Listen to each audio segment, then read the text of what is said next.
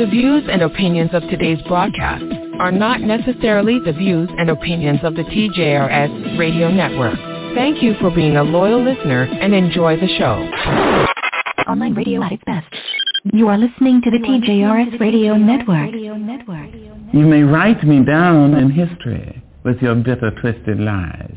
You may trod me in the very dirt, but still like dust, I'll rise.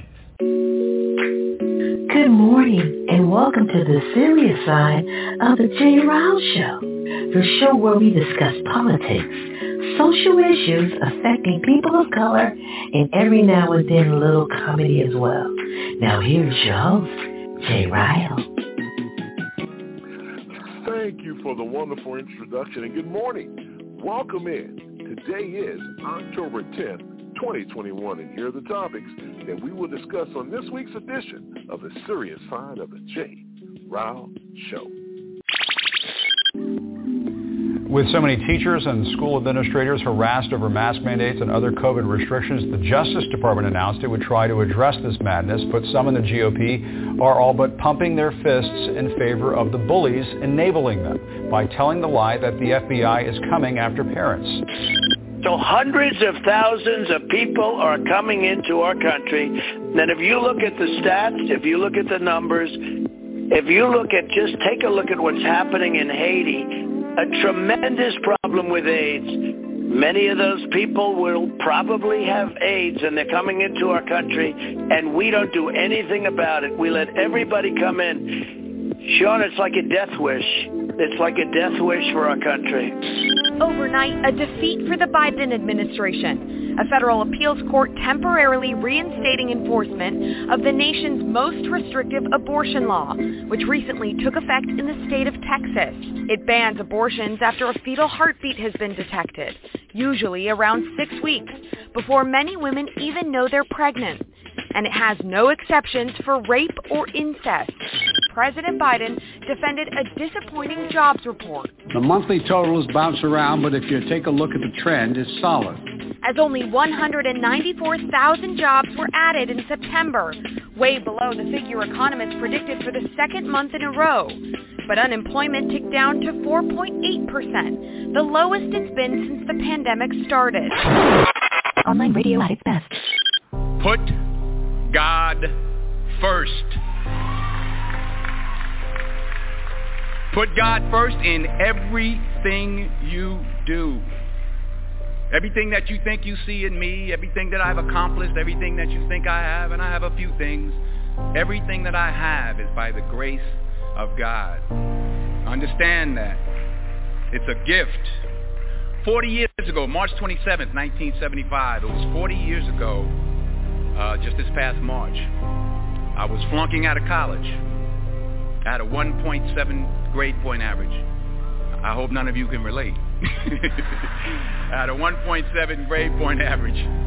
I was sitting in my mother's beauty shop. They still call it beauty shops now? What they call it now? Yeah, I was sitting in the beauty parlor. I was sitting in my mother's beauty parlor, and I'm looking in the mirror, and I see behind me this woman under the dryer. And every time she looked up, she every time I looked up, she was looking at me, just looking me in the eye. And I didn't know who she was, and I said, you know, she said, somebody give me a pen, give me a pencil. I have a prophecy.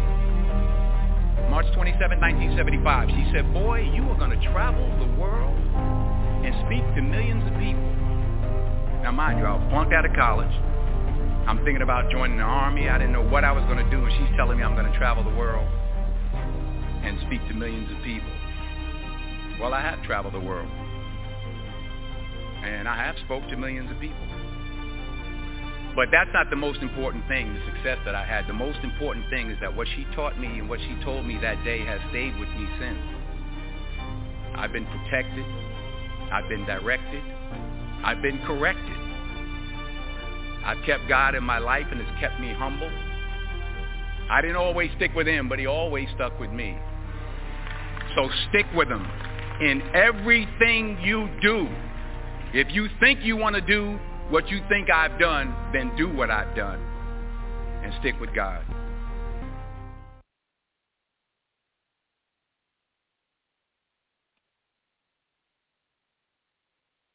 Welcome in 347-850-1272. It is a serious side of the J. Rouse Show, which happens every Sunday morning right here on the TJRS Radio Network, online radio. And it's best, of course, I'm J. Ryle. Hope you guys are enjoying your beautiful Sunday, no matter where you are. Of course, I never share the stage by myself. Uh, Johnny D's in the house.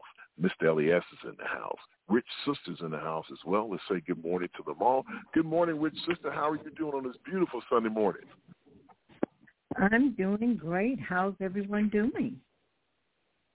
We're doing fine, Rich Sister. Wonderful, so glad wonderful. to hear your voice on this beautiful Sunday. Thank you for being a part of what we do. You heard that deep voice. You know who that is. That's Johnny D in the place to be. Good morning, John. How are you? Good morning, good morning, good morning. I am blessed. Uh, Jay, I love the inspiration from a person that I admire in, in entertainment Absolutely. field, uh, Brother Denzel Washington. Um, Miss Jackie, Miss Rich Sister, good morning to you, Brother Les, Brother Jerome, and my big brother Jay, and to all that allow us an opportunity to come into their homes. I appreciate this opportunity God has given us on this day. So um, looking forward to the topics, looking forward to this new forum that Jay has put in. So uh, let's see how this thing plays out. Uh-oh, look at you. And I can't wait to talk about it as well. The man that gets the first and last word here on the serious side, the one and only Mr. L to the E to the S. Good morning, Mr. Elias. How are you, sir? Well, good morning. Good morning to you, sir. And mm, good morning, Kathleen. Mm, good morning, Rich Sister. Mm, good morning, Momo B. Good morning, uh, Miranda Music. And good morning, my very lovely uh, Vanessa. And good morning, my brother Hawk. And good morning, my brother Jerome. Good morning, good morning, good morning, good morning. The number is 347-850-1272. Hope you guys can uh, hang out with us for the next two hours. Nothing but fun and information coming right at you. Of course, let's say what's up to Vanessa, hanging out in the woods somewhere. I tell you what, man, it's just a matter of time before we all can be Vanessa. I want to be Vanessa when, when we grow up, when I grow up especially. And I'm pretty sure, John, you feel the same way. Absolutely. And you know what, Jay, let, let, let me say this right here. I apologize. I missed Miss, Miss Vanessa. We done communicated this morning. So, uh, Miss Vanessa, enjoy yourself. Uh, like I say, I didn't um, mean to omit you from, from my greetings this morning. Absolutely. All right, you know what time it is, folks. It's what we call uh, a little bit of personal privilege when we take a little time to talk about things that we are not going to cover during the show. Now, John, there is some good news hanging around, and I don't know if this is something you want to share with the public, but I'm excited about it. So I'll give you the floor, sir, if you choose to. If not, I'm just going to say what's happening. High fives and fist bumps to you, and I love you, and I'm so proud of everything that you have accomplished in your life do your thing, brother. Do your thing. Anything you want to talk about this morning? Or are we just gonna let this Well, I- slide and keep it amongst the fam? No, no, you know what, Jay? Like I say, it, it, it's a joyous opportunity, joyous occasion. So I'm going to omit from going into details until you and I speak specifically about that, the, the, the long-term aspect of it. But um, God has blessed me to be able to have a, a glorious career in which I'm going to bring to an end and pursue some other options. So I will be joining Miss Vanessa, not in the RV parks and not in those Trump deals, but uh, I'm going to retire and focus on some other things and some other opportunities. So, again, this is a this is a great opportunity, great day, and like I said, we'll discuss uh, we'll discuss some details and then bring it out uh, at a later date. My man, well, you know what, brother? High fives and fist bumps to you, brother. You are just, uh, I'm just amazed. The brother that sat in my car and we listened to Let's All Get Ridiculous. B, yeah, G, L, O, M, C, Glow.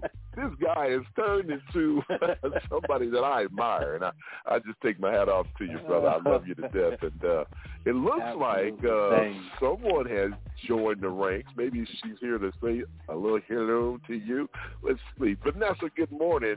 Out in the woods with the cougars and the tigers and the whatever. How are you doing? Good morning. Good morning. Okay, because I never talk to y'all with an earplug in my ear. Can y'all hear me? Absolutely. Okay, okay. I got the earplug in my ear. Okay, so first I want to say, Johnny D, no matter what it is that you're doing, you have served us through the country, being in the military. You have served us with what police department or whatever it is that you do that that you know uh, keeps us safe. We want to say thank you. We want to say congratulations to you. And even if you're not out here with the wild boars and the raccoons that can open up your cooler and the alligators that's right here by here and the ears Oh that was God. up here by my last night and the armadillo that walked across my brother-in-law's foot. Uh, Oh my goodness. Still, Wow. yes, Lord Jesus, we're at a nature park. Uh, I, Yeah. and, and I just want y'all, you know, I just want you to know that we appreciate you. And you don't have to be in the RV, but you can come on and get on the cruise ship with us. How about that? Well, you know what, Miss Vanessa, Miss Vanessa. Now, you know, I as as as I communicated with you in the past, I do plan to bring my family so that we can share some time next year in Texas. So I will do that. But I will be honest, of all of those those bestialities that that you just explained that y'all dealing with, the one I'm most fearful of is that one with with with, with, with, with without the mask, okay? The one that walk around on two legs without the mask, wanting to breathe in my face. Oh no, they don't get that close to you. No, no, they don't get that close to you. We're at a nature park. It's like a, I don't know. It's my daughter and her forty friends, and we got invited to come. Some of the parents, and we came. Um, but they're not that close. But you can't hurt them. You can't shoot them. You can't feed them. You can't do anything to these animals. Miss Terry was live last night while I was filming the deer walking up to my campsite. Um, it's not like that. It's not like that. I'm scared of animals too, like that. But no, but it's Yeah. great. It's just great to be in the nature with all it is. I'm enjoying being out of the city. But I'm so happy for Well, you. No I definitely wanna see some you footage. Get I- on your back Mi- porch. If you retire, yeah, well, Miss Vanessa. I, I, I definitely want to see some footage now, okay? It's on Facebook. Oh, there you go. So Facebook is the place to be. Speaking Love of Facebook, y'all. they're on the Y'all hot have a seat. blessed Love day, you and I'm too, gonna sit back and listen because I'm gonna help these kids Well, out you- here and go eat breakfast. Uh, so Well, do your thing, girl. I'm Thank you for checking in. Appreciate you. See you back here next week. love You know, I'm y'all. having too much fun. Love you too, Vanessa. Yeah. You know, she brought up Facebook. Love and, you know, Facebook was definitely on the uh, on the cover. It was actually made the news this past week, Mr. Elias. Uh, just real quick, man. In the last two minutes we have left, um, they're saying that it's harmful to teenage girls. That Facebook knew about this, and yet and still they tried to do everything in their power not to only cover it up, but to try to find ways to make it work better so they can get more influencers, more people to participate in the app. I, you know, from my perspective, I'm like, dang, can someone really be that vulnerable and gullible? But you know what, man? We're talking about Mhm. young minds. Uh, you know, I mean, they could be uh, influenced a certain way, and so uh, give me your thoughts real quick on what's happening with Facebook and you know this whole thing that uh, that's being uh, exposed right now. Well, you know, so Jay, you know, Facebook has, eh, to me, has long been a a toxic environment, man. I and I, you know, that you just get on there and people would really believe that's where they get their news from. That people believe everything. People don't do research. So if somebody posts something on something, somebody instantly repost it without doing any research or anything or any of that nature. So, you know, that when that whistleblower came out this week, you know, was I shocked a little bit, but was I surprised? No, because that's what they eh, people are greedy. I said a long time ago, greed is killing this country. People are so greedy they'll do whatever they can to make a dollar. And, he, and Mark Zuckerberg don't need another dollar, but he's going to do whatever he can to make another one. Interesting. You know, uh, Johnny D. In, in the last uh, 60 seconds we have left, real quick, Steve Bannon has decided he's not going to go to Congress, even though he was subpoenaed. I, I tell you what, man, people that receive subpoenas and you can just ignore them, let one of us do that. Man, they'd have us in jail so fast. Why can't Congress turn this thing into a criminal situation where if you don't show up, no problem, we'll give you those uh, golden, uh, we'll give you those uh, sil- sterling silver uh, bracelets and send your butt to jail. Real quick, man, the 60 seconds we have left. Give me your thoughts on this one real quick. Well, I tell you what, in, in, in simple format, at the time that all of those rogue criminals was uh, basically dismissing the subpoena, you had an executive branch who was controlling the, the judicial branch. And because of that, there was no enforcement of it. So you had Trump, you had Barr. Both of them are criminals. I would like to see uh, President Biden step up and, and really be aggressive, as well as um, uh, the uh, U.S. Attorney uh, Garland uh, do what he needs to do in order to make sure that he is present. Now he can evoke the Fifth yeah. Amendment if he chooses to, but he needs to be sitting in that seat. That's Absolutely, I agree with you on that. That is due process, and it's unfortunate. People that have money can seem seem that they can try to find ways around that whole thing. All right, coming up a little later in the show, a new segment called "Help Me with This."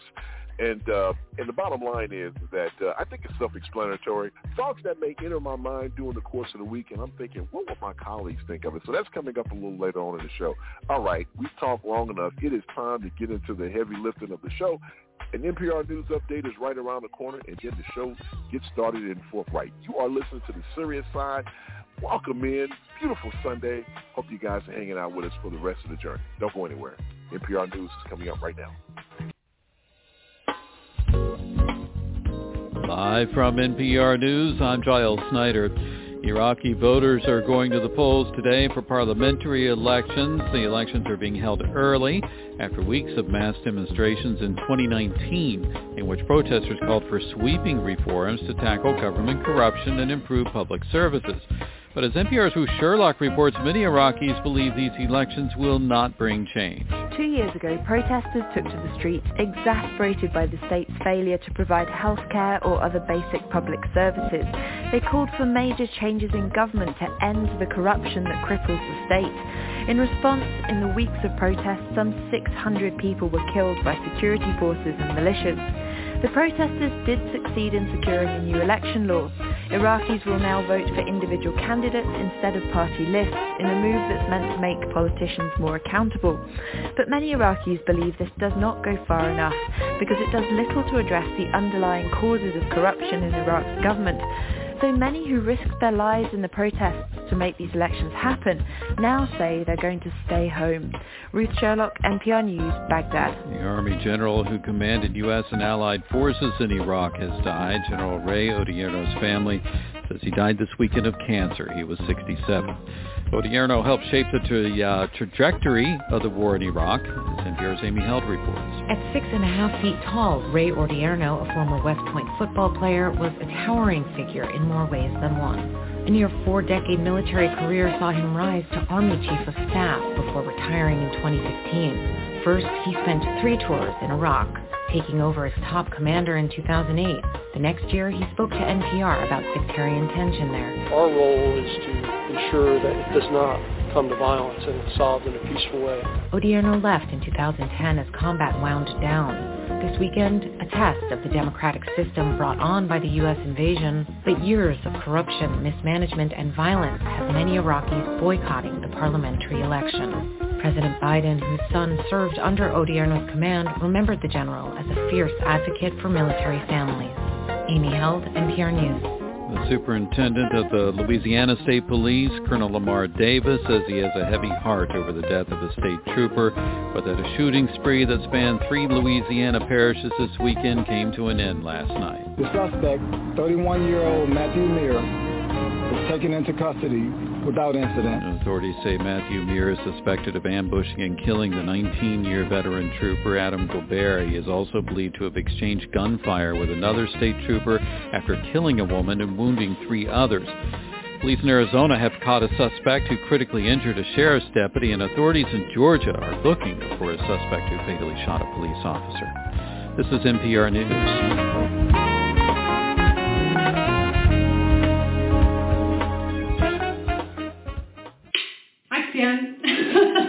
I know my body better now I do it. It's easy now. I used to lack confidence, but now I know exactly what to do. My friends are surprised how regularly I do it. I didn't realize men should do it. I didn't know what to do, but now it's part of my routine. Doing it saves my life. I thought it would take longer, but a few minutes, that's all I need. I encourage all my friends to start doing it early. I used to be shy about it, but now I tell my friends how to do it. It's easy. Now I know what to do. I survived because I did it. I was scared the first time, but now I do it with a smile. If you don't do it, you might not spot it. Join a boo watch by having regular checks.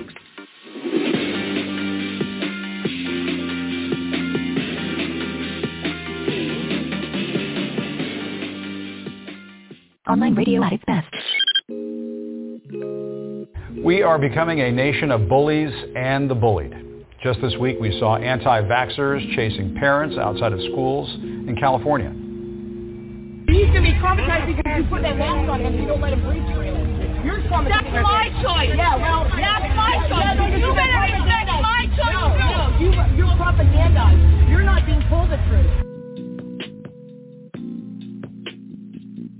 Welcome back in, 347-850-1272. It's the serious side of the Janae Rouse Show, which happens every Sunday morning right here on the TJRS Radio Network, online radio at its best. Now, don't forget, October is Breast Cancer Awareness Month, so make sure if you have your mother, daughter, sister, wife, uh, make sure that she and he go and get their uh, breast examined to make sure. All right. Two black Democratic state legislators from Virginia have accused the state's Republican Party of using racist trolls after it sent out flyers depicting them as puppets hoisted in the air by handheld strings, according to the Associated Press. The state GOP mailed out flyers targeting eight Democrats currently running for state House seats, five of whom are white, three of whom are black, according to the AP. All the candidates are depicted as puppets being held by strings under the phrase, D.C. liberals are pulling the strings in Richmond, while Speaker Nancy Pelosi and Representative Alexandria Ocasio-Cortez can be seen looking on. But only two candidates, both whom are black, are seen dangling from the ground. Both candidates criticized the depiction in the mailers, saying that it takes the, it takes voters back to where I'm sorry, I just lost my way. Here it is. All right. So the state mailed out I have to forget. You know what? I have lost all this. It went away while I was talking. I'm sorry about that. All right, so let's start right there. Three four seven eight five oh, one two seven two. Jesus Christ. All right, so basically, the million dollar question is, let's not make it difficult. It's all about the GOP. Now, you heard at the top where they are attacked. They are attacking people who are, are trying to get vaccinated, but more. What's really what's really got me in a tizzy this morning is the fact that their racism is blatant. The racism of this crowd is blatant. And something has to be done about it. So let's start right there. Mr. Elias, man, I know I fumbled that, but, you know, I think the point that I'm trying to get across here, or the topic that we're going to discuss here in this first segment is how blatant the GOP is when it comes to racism. I mean, you're seeing it everywhere. I mean, the fact that they would even attempt to send out flyers that uh, depict lawmakers as hanging from the string, anything that that involves a, a rope and a string and someone hanging from the ground, it just seems to me that in this day and age, you would understand the sense how sensitive that is, and why would you put that type of information out there? I mean, it's just crazy, man. Give me your thoughts on it. Well, you know something, Jay. Uh, they have been doing this for the longest. It's nothing new. Think about Trump's uh, rallying cry, "Make America Great Again." When was America Okay. great for black folks? When was America great for black folks? Please tell me when it was great for black folks. Okay, then But- it should okay, that, that silence, well- that silence tells me everything. America was never great for black folks. It never has been great for Well, black folks. Okay. Right. Well, when you what? say okay, well, when you say great, Mister, okay, listen, the, the the past is the past. There's no doubt about that. I agree with you 110. percent But you know, this is much deeper He's than some "Make America catchphrase by Trump. again."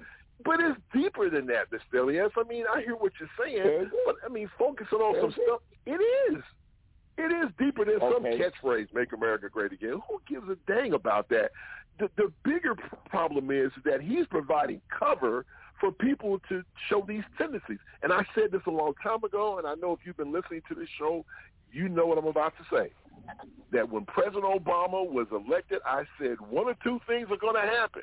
Some of y'all can even finish the statement because I've said it so many times. Either it's going to show how far America has grown or it's going to unleash the underbelly of racism that really exists in this country and has been dormant for the longest. And I said that I would be able to answer that question after the president had finished his terms. And I'm going to tell you something. Me, personally, Mr. Elias, I think what it did was it opened the, these racial undertones that's been in this country, but it's been dormant because people said, ah, We'll let a black person be a CEO of a company. We don't care about that stuff. You know, we need to give them something. But wait a minute, now they're the most powerful man in the world. Oh, we got to raise up. We can't have that happen. And that's why I think we are where we are today, to be perfectly honest with you. Hmm.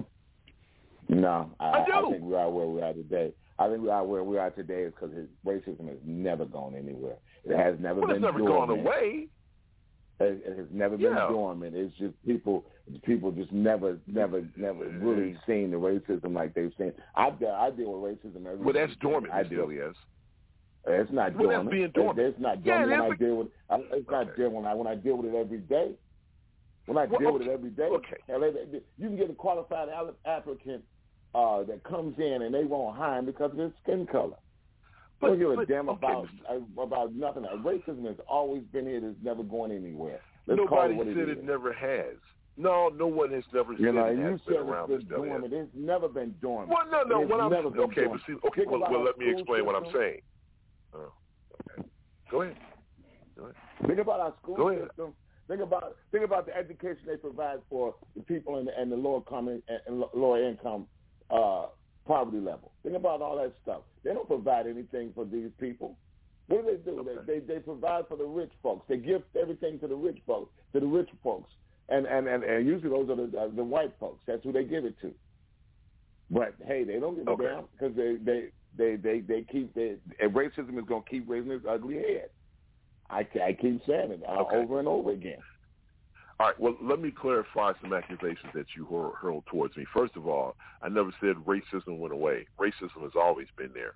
But what I'm saying is, is that you, at some point, I remember if someone sent out something that was remotely close to what we're seeing today, they would have to resign, right? I mean, those were listen. Racism has- hasn't gone away, but it got to a point where America said, okay, the majority of Americans said, and, and, and Johnny, and I want you to help me on this one, where the majority of the Americans said that, okay, we're not going to put up with this. Let me tell you something. President Obama was elected president in a country where we, every week we talk about gerrymandering. Every week we talk about how the GOP is trying to change things. He got elected under those circumstances. So to sit here and say that America you know, the majority of Americans are racist. That's to me, that's that's a false statement. I never said the majority of racism Okay, well, is America. so- so I when I- said that. so when I said- racism okay, so when I- nowhere. Okay, I, never I did. the Okay, so when, if, you're putting words in my mouth. I never said that. okay, I uh, you're said you're right. You're right. You're right. I'm not. You're right. You're right. But what you're insinuating is is that name what me, we're and name me seeing. one name me one GOP member that made a racist statement that resigned. Give me, give me, give me one. Name me one. I can't give you off the top of my head. You can't because they they don't resign. You had somebody yell out in the middle of a, a, a presidential speech saying you lie, and he never had to resign. But that GOP well, that kind of okay. All right, I'll tell you what. We spent too much time going back and forth. Let's give the floor to others. Johnny, you may give me your thoughts on this whole thing, man, because me and me and this dude can argue for hours. We can argue for a whole show, so we don't want to do that. Go ahead, John. give me your thoughts on this. well, I tell you what, definitely. So, so uh, I I don't know if I'm gonna add any civility to the process, but uh, I think part of the success of the show is is is you and Les. Definitely, it is. I sat back and just chuckled off off the line, but but nevertheless, this this this really was a, a, a significant campaign issue in 2020. And you know, if, if you go back to to the statistical data, I think what what frightened people and what brought people to the polls overwhelmingly was the blatant racism of the previous um, regime, criminal regime, and the blatant acts. But yet, still, 75 million people voted for that. Okay, so there is a growing sentiment that that that mantra "Make America Great Again" is really how people internally feel. So let's not mistake the fact that there was 75 million people who voted for this guy with all of his, you know, racist, uh, gender baiting, homophobic, um, anti-this and anti-that rhetoric and platform. Recently, you know, in Iowa, um, you know, they, they had this, this Republican conference where you had the, the South Dakota uh, Governor Na- Naomi, I think that's her name, uh, Mike Pompeo and Mike Pence.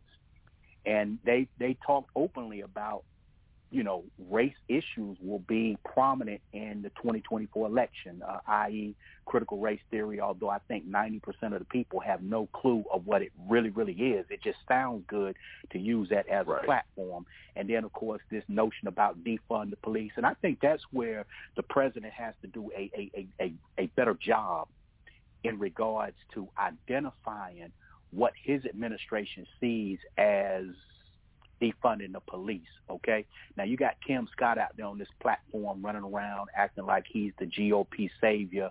Um, and it's almost like you know once the George Floyd Reform Act went went went away, you know Cory Booker mm-hmm. appeared on a couple of shows talking about how great he was, and Tim Floyd got up there and just contradicted. But the, the office of the president hasn't come out and clearly stated that. Now, like I say, being a long term you know long term government uh, person who has worked in the military as well as the the the, the law enforcement community. Uh, you got to clarify what defund the police means. Uh, that's to me, when I hear that, that's a problem to me. Because if if you want to have these inter, these, these programs and stuff, it costs money. If you want to retrain the people that, that that you're talking about needs to train, it costs money. If you want to deal with the mental health issues instead of sending law enforcement people out, sending social workers out, it costs money.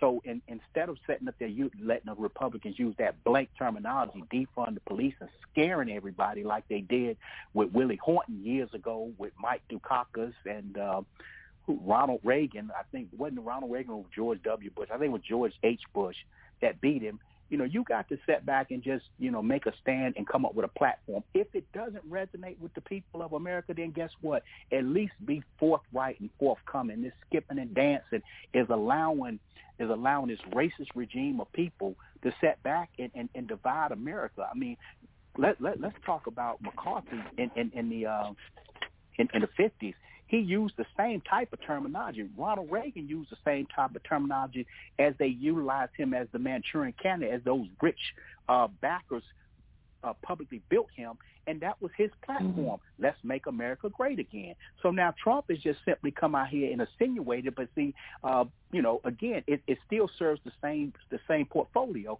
Is the fact that we want the power and we're gonna keep the power, but we'll we'll divide people because in the division, that's mm-hmm. how they stay in office. Okay, yeah. We, we already know that they're obstructionists. They have no platform. All they can do is get out there and shout those rhetoric from the rooftop. Uh, now, what I what I did, Jay, I, I had not heard about that Virginia uh, incident, but you know, as as right. we typically do, uh, you know, you, you you get studied up on it. And I mean, when you look at all the candidates, the only ones that they got the ropes on is the black men. Yep. Yep, I mean, yep. And the Jewish that's it. And the Jewish candidate, they they superimposed their nose and had them looking at money. Absolutely, you know, it, it's, absolutely. It's, it's the stereotypical it's that the they racism. do is you yep, know, race baiting. Exactly. You know, there, there, there's there, there's that overall blatantness, okay, that exists. But then it's those subtle things that's that's occurring right now that people may try to sleep on. And of course, you got President Biden, you got uh, you know uh, Vice President Harris, and you know they have clearly said you know that that okay, uh, America is is turning into a racist country. Well, guess what? Uh, I'm not suggesting that they're not doing uh, anything, but I'm saying they're not doing enough to get the message out and bring people together. So, uh, yeah. you know, those who might think, okay, I'm being critical, no, I'm just being real. Okay, I'm out there in right, the streets, right. and I know that the people are beginning to uh, beginning to set back and say, you know what? I'm not too sure. You know, you got one person who promised us, you know, that we're gonna be a significant part. Yet I, I, I have yet right. to see it. And then you got the first African American female who you keeping on the back, you know, in, in, in the back room and appear in, in certain instances, but should be out there promoting yeah. it. So what I'm saying right here is that you got to come with a message, uh, uh, and your, your platform has got to resonate so that you, you, you, you meet them head on because as long as you keep allowing yeah. them to take the shot, then they're gonna keep taking these these shots, and we know that they lie. Okay, We know that they lie to Yeah, put out yeah. misinformation, but unless you listen to the shows such as this right here, then you're gonna always be misinformed. So you out there thinking You're gonna that, be okay, there's only one message because they the ones that's screaming from the top of the building, Right. and we setting up, we, mm-hmm. we setting in some back room, meaning President Biden and and Camilla Harris, you know, Vice President Harris, setting in some back room, whispering about, you know, hey, we don't want to offend anybody. Get out there and kick somebody in the chest and sit back and say, you know, this is my platform, and I'm not gonna let y'all just Right. continuously tell these lies. I mean, it come a it come a time where you just got to just just just square up and fight. Yeah. Yeah, you're, you're right about that. Let me jump in here. Let me jump in here because uh, we're running out of time here. So, so uh, let me uh, let me get, get your thoughts here, real uh, real quick, uh, Rich sister, uh, in regards to what we're talking about. And uh, as far as the GOP, listen, you know, you heard the anti-vax stuff at the top of the segment, but it all plays in that role. It's still that underlining thing that okay, you know, the bottom line is that you know the Re- Republican Party, I mean, what it represents today, not only from this whole situation, you know, the, the hypocrisy uh, with the Republican Party, the fact that they're telling people not to get vaxxed. I'm talking about Republicans, not the people that are, that are in office, but these influencers on the GOP side. They're telling people not to get vaxxed, and guess what?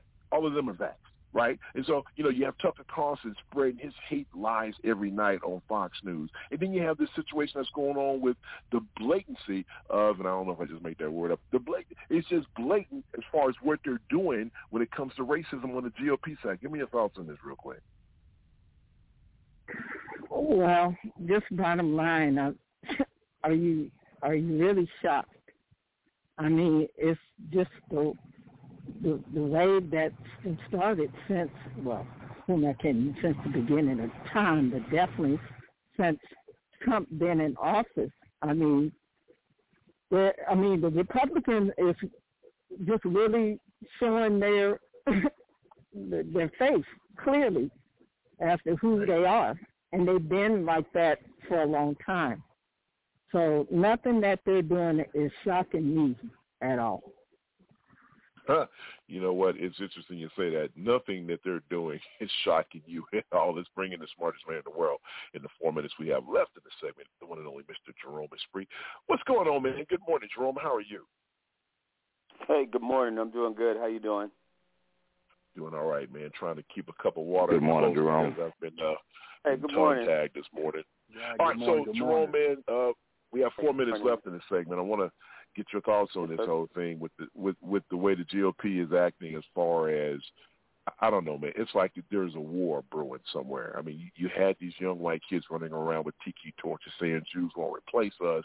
You've seen, you know, we've seen this in the past with, you know, lawmakers, you know, saying things that are. I remember the picture that circulated of President Obama as a pimp and you know Michelle Obama as a as a whole. I mean, it, you know, they've been doing this, but it's like it's blatant to me. It's just at a point where now they don't care. It's like you know they have the cover that they need to do what they want to do, and they're just going to act it out, and they don't really care what happens. Give me your thoughts on this in the four minutes we have left.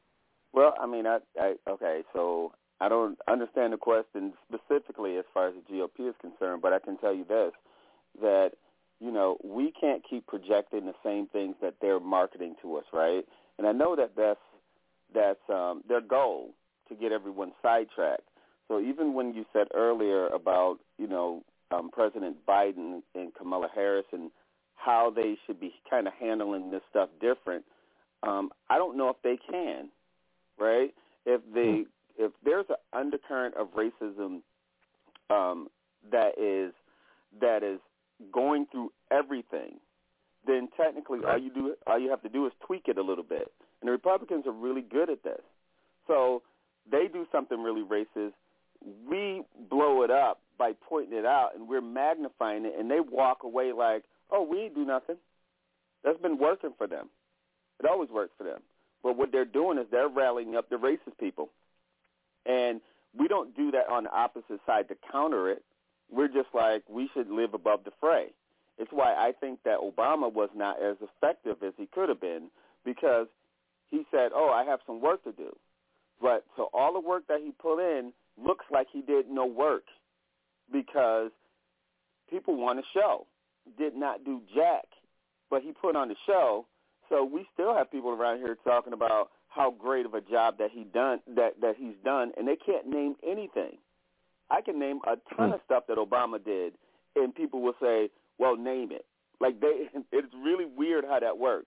All that work that he put in, um, just because the other person put on the show that they're looking at the clown car and they're like, "Oh, the clown car was funny. He did this. He was mean. He did this." Obama did not put on the show.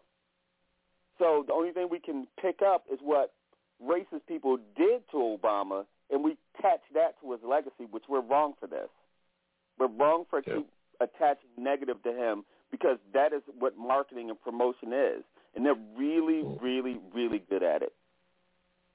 So you know, GOP is going to be who they are, and they're never going to change this without some kind of drastic repercussions of what they're doing, and they're not going to get that from white folks generally.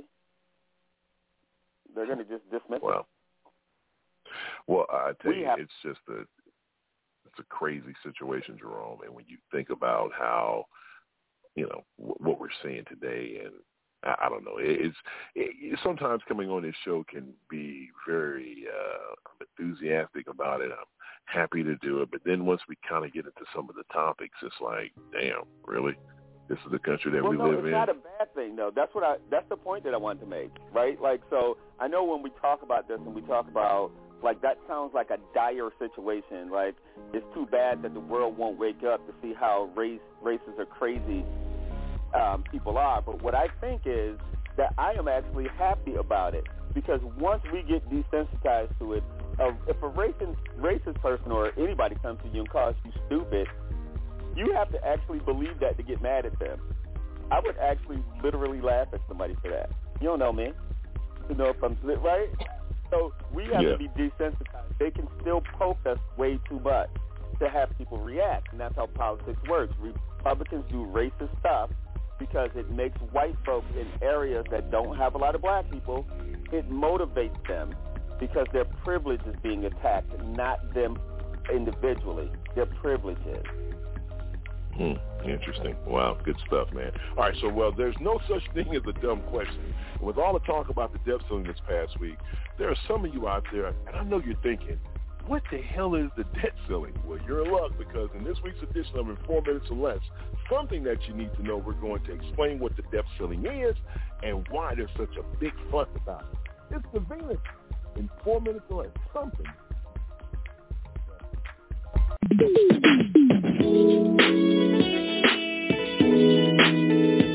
When President Trump was president, we Democrats supported uh, uh, lifting the debt ceiling because it's the responsible thing to do. Republicans are united in opposition to raising the debt ceiling.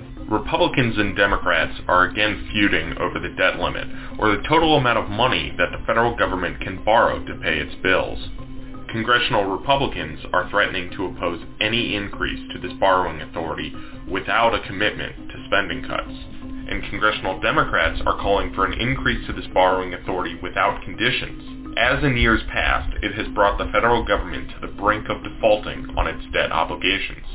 The debt limit is a form of something that Congress has always done. Allocate and approve what the government funds and how the government funds it. But how Congress went about issuing that debt changed during World War I. With the total cost of the war unknown, Congress in 1917 created the first form of what we now call the debt limit or debt ceiling, before formalizing it further with a new act in 1939. After raising the debt limit for years without much controversy, Congress blocked President Dwight Eisenhower's debt limit increase request in 1953. Unless budgeted deficits are checked, the momentum of past programs will force an increase of the statutory debt limit. Since 1960, Congress has raised the debt limit 78 times. But this perceived leverage to enact spending cuts grew over the years and led to multiple near defaults for the federal government. And by 1981, Congress had raised the debt limit to $1 trillion for the first time, despite President Ronald Reagan's promises to cut government spending during the 1980 presidential campaign. So-called temporary increases or extensions in the debt ceiling have been allowed 21 times in these 10 years. And now I've been forced to ask for another increase in the debt ceiling or the government will be unable to function past the middle of February. And I've only been here 16 days. When the government hit the debt limit in September 1985, the Treasury Department for the first time took so-called extraordinary measures to stave off default while still making payments to recipients of Social Security and other programs. By the time Reagan left office, he had raised the debt limit more than a dozen times. The government briefly shut down in 1995 and 1996 when congressional Republicans initially refused to raise the debt limit before later agreeing to raise it months later.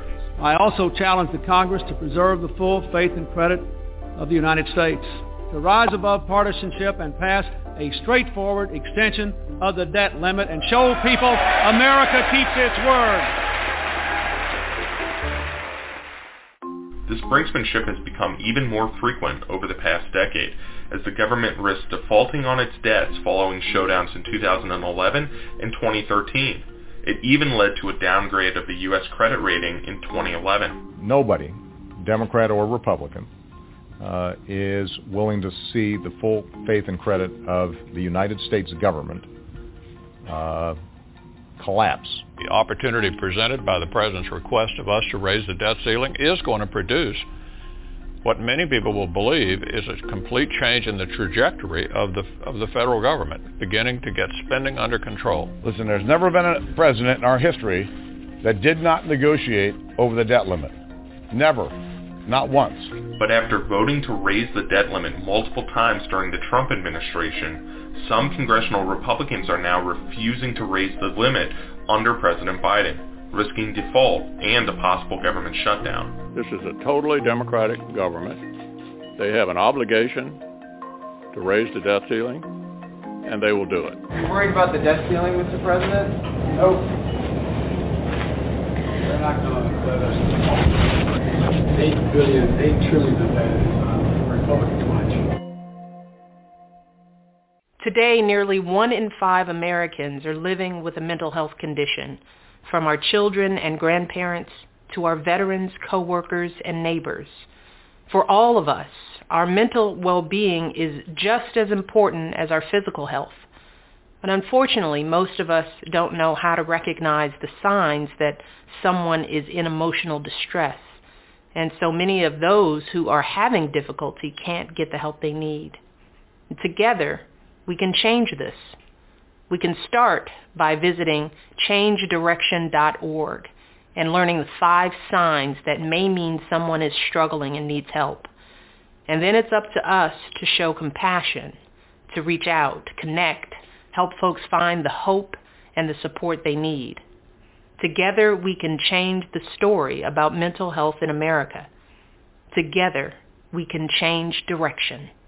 Online radio at its best. I need somebody help, not just anybody help. You know I need someone I know the media wants to distract from the Biden administration's failed agenda by focusing on one day in January. They want to use that one day to Wow. try and demean uh, the, the, the character and intentions of 74 million Americans. Tell me it's a cult without saying it's a cult. It's almost like we are playing Trump cult bingo. So hundreds of thousands of people are coming into our country. And if you look at the stats, if you look at the numbers, if you look at just take a look at what's happening in Haiti, a tremendous problem with AIDS. Many of those people will probably have AIDS and they're coming into our country and we don't do anything about it. We let everybody come in.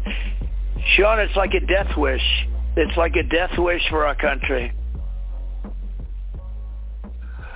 Oh my God! Uh, Forty-eight minutes after the hour, you're listening to the Serious Side of the J. Ralph Show, which happens every Sunday morning right here on the TGRS Radio Network online radio. It is best as we have been promoting all morning long. It is time for a new segment. You know, every now and then we'll we'll do this, but it is called "Help Me Understand." And help me help me understand basically is you know I may have a thought that happened throughout the week, or I may hear something that trigger my that may trigger my interest, and so I'm thinking, what will my colleagues think about this? So in this morning's edition, the very first edition of Help Me Understand, guys, help me understand why people continue to listen to Trump. Help me understand why this guy still has a microphone. Help me understand that intelligent people who you thought were intelligent, like, for example, our former Vice President Mike Pence, even though you may disagree with him on policy, you can't say that he's a dumb man. For him to stand there and say, you know, all of a sudden, you know, we're blaming, you know, they're trying to get us to look at these insurrectionists as, you know, anything other than patriots. These were people that were exercising their constitutional right. You had a mob of white folks storm the Capitol and try to overturn a, a freaking vote. Help me understand how Josh Hawley can uh, can sit there and say some of the things that he says the nonsense that he spews. Help me understand why Chuck Grassley, who is supposed to be a senior el- elder person in the Republican Party, is attending a Trump rally. Help me understand this, somebody. Anybody can help me. Just start talking. Help me understand. Who got it first? Help me understand. Well, well let's, let's call it what it is. It's, it's, it's, look, man, they don't want to lose power power power is, is a aphrodisiac to some people. So they don't want to lose that power. Call it what it is. You can't fight that. You know, you're talking about all these like like uh, Hawley and the rest of them. They're they're they're, they're ambitious. They they want to be they want to go to be president. They don't care that what Trump spews out is hate.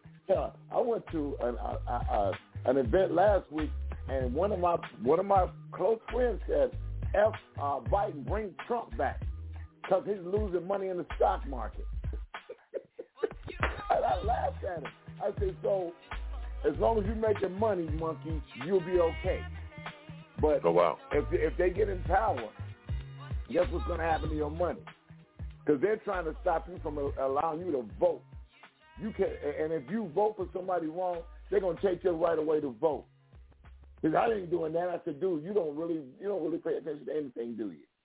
All you care about is that dollar. And I I, I said I said to what Dave Chappelle said, it should never, that they should never give you N words money.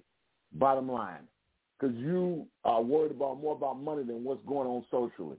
You're worried about what's going on in your pocket than you are worried about what's going to happen when you can't put the right people in office to allow you to make money. Well, Jackie, help me understand. Help me understand why. You know, I thought he'd be gone by now, right? And, and, I read something. Someone every now and then throughout the week, I may try to go find a message, and I found some message someone sent me uh, saying, you know, about Trump and and all this nonsense. And, and I says, look, the reason why we talk about him because I, I don't want people to take their eye off the ball. This man is dangerous he is a, to me he's public enemy number one, and I'm I, me. I, for one, I'm not going to sit here and let him spew this nonsense without somebody coming back saying what he's saying is a bunch of lies. He's just not going to operate under the uh, under the radar. Not in my world. So if he says something stupid, we gonna call it out. So if that's giving him more time, so what? I mean, at the end of the day, I'm not. I, I cannot, in good faith, sit back and allow this guy to say the stuff that he says and for the people to continue to suck as you know what. I can't I don't get it. I just don't get it. And he really think that the comments he made about, you know, people with AIDS, yeah, they did have a problem with AIDS back in the day, but that's been that's a done deal. But he throws his nonsense out here for these uneducated people to suck on it. I mean, it's just it, it's amazing to me how much influence he still has. And, and let me, like you, like you said, John, 75 million people voted for this dude. So yeah, the majority of America said, "Ah, we're not dealing with this nonsense." But even, even the fact that 75 million people, Jackie, voted for him, this is a problem. What say you? Help me understand, Jackie. Oh, yeah. Uh, how about this? I wish I could help you understand because I don't understand it.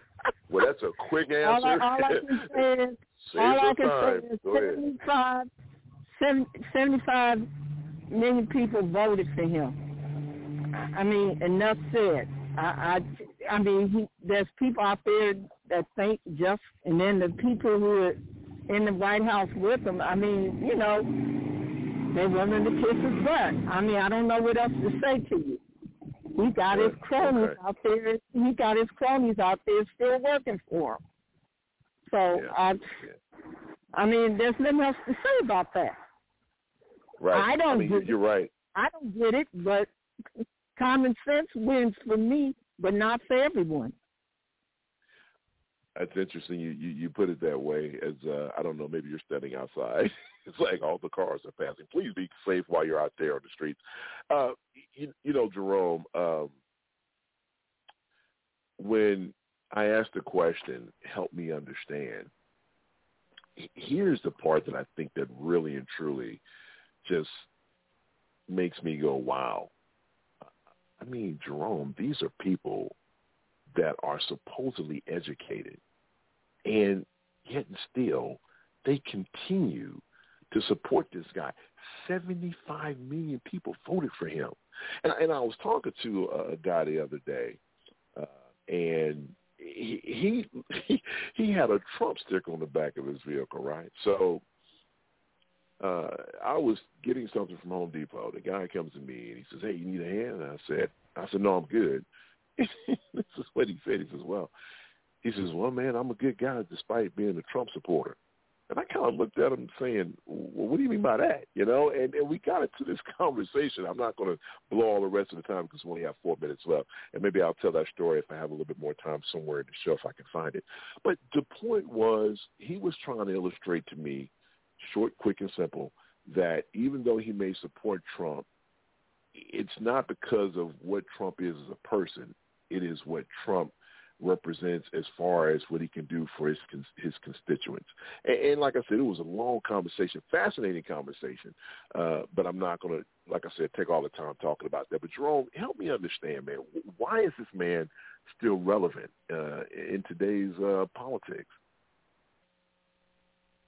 Well, you know, okay. First, let me help you out with the guy who says that um he's not a bad guy, or what did he say? He's not a bad guy because he voted for Trump. Well, was- yeah, yeah, yeah. He said, well, I'm not a bad guy because I support Trump. And I was I'm like, what? Yeah, okay. I, I mean, whatever. Next time somebody says that to you, say yes, you are, right? Like because the truth is, is that the economy was was good and on track of getting better during Obama, but you don't love him, right? Don't blame that on the.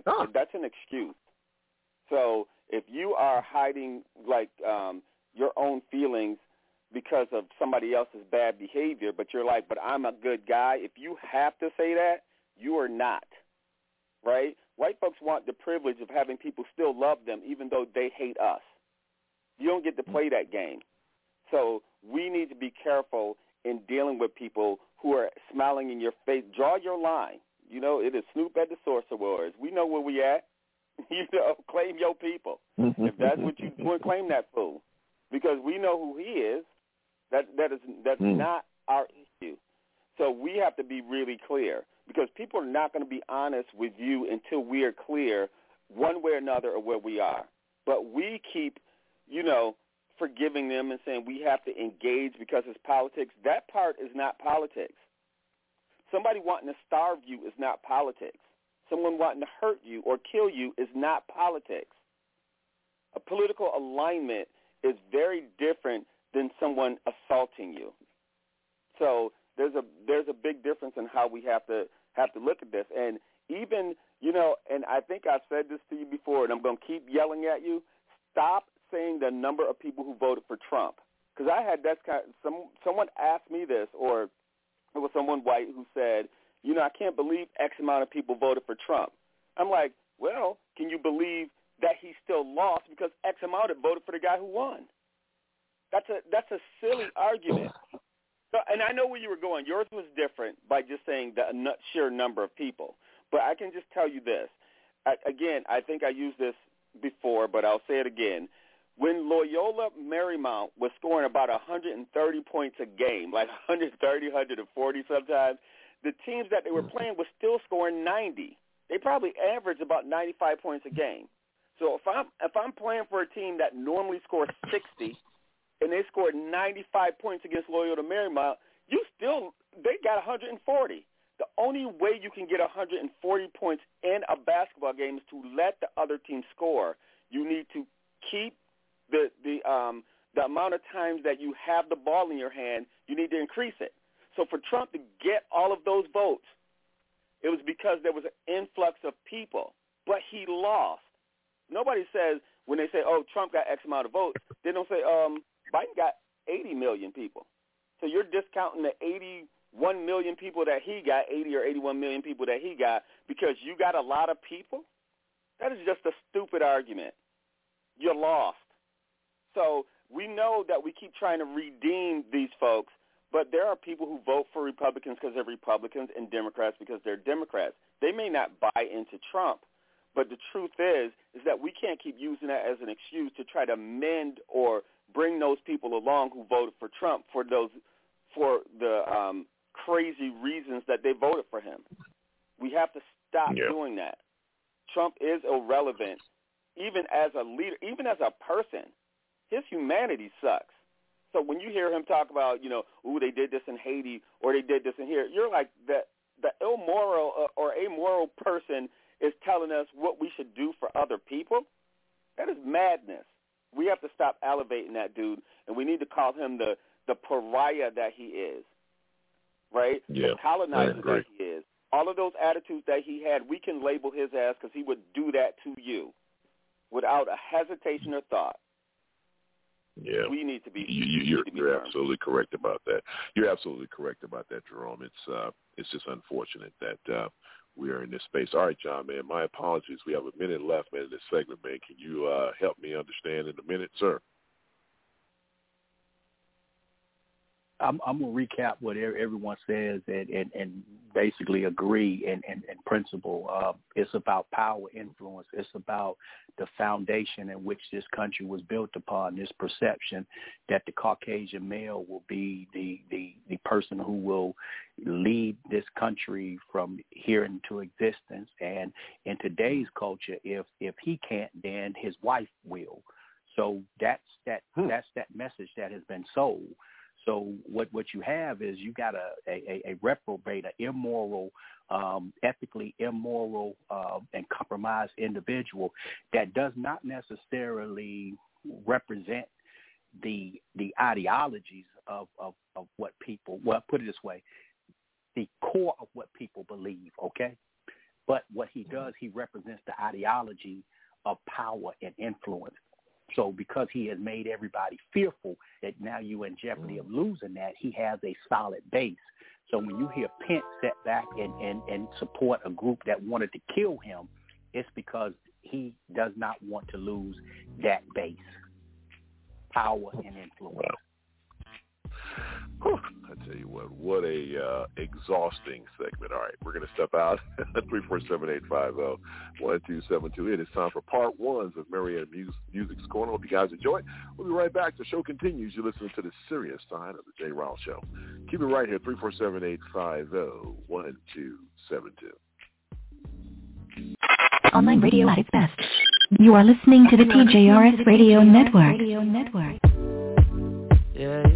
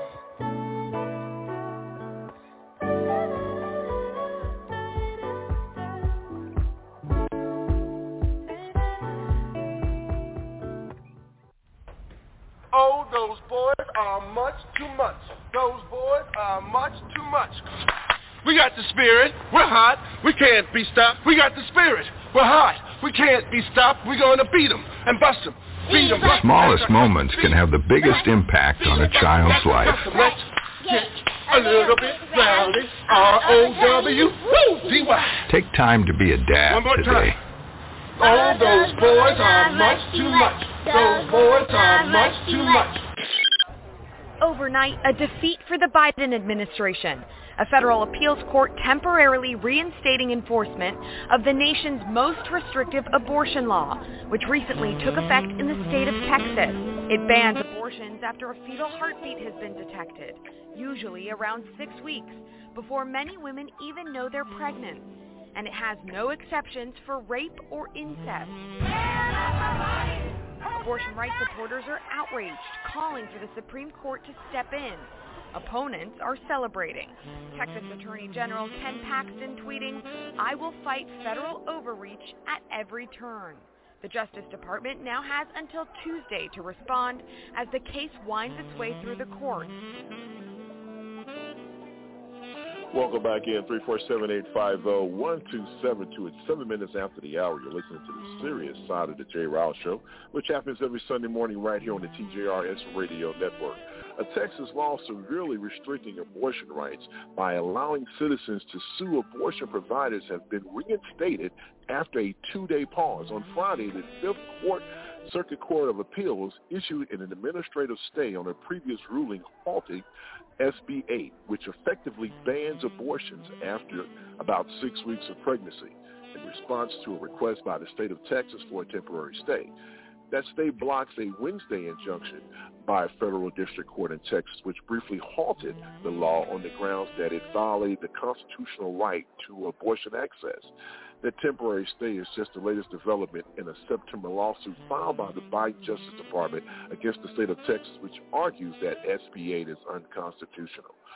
The suit has resulted in a whiplash-inducing back and forth by the courts this week, with the status of the reproductive health care in Texas hanging in the balance. For now, Friday's stay has blocked the district court's injunction, but it's still undecided whether it will remain in place long term. Once again, my state back in the news. Uh, let me start this segment off with you, uh, John, because you, you didn't have enough time during the last segment. Um, you know, I, I tell you, it goes back to what we've always say that we what we always say on the show is this: is that the GOP, you know, you see these folks out here knocking down vaccine signs, saying that the government can't do anything or shouldn't have a say on what I do with my body, but the only exception is a woman's right to choose. And for the first time during my natural lifetime, well, I'm not going to say the first time during my lifetime, the first time during my adulthood, I should say, I just took for granted that a woman would have the right to be able to choose whether or not she should have an abortion. Man, this thing is in jeopardy. And why is the Supreme Court, whose number one function is to uphold the Constitution of the United States, why are they sitting on their hands on this? And why did they allow this Texas law to actually go into effect anyway? They had the power to shut it down, but they didn't basically they were saying in so many words, well, we're not going to infringe on our right to pass this law, but if someone then sues, then if it comes to us, then we'll take a look at it from a different perspective. Give me a thought on this Right. one, man. Right.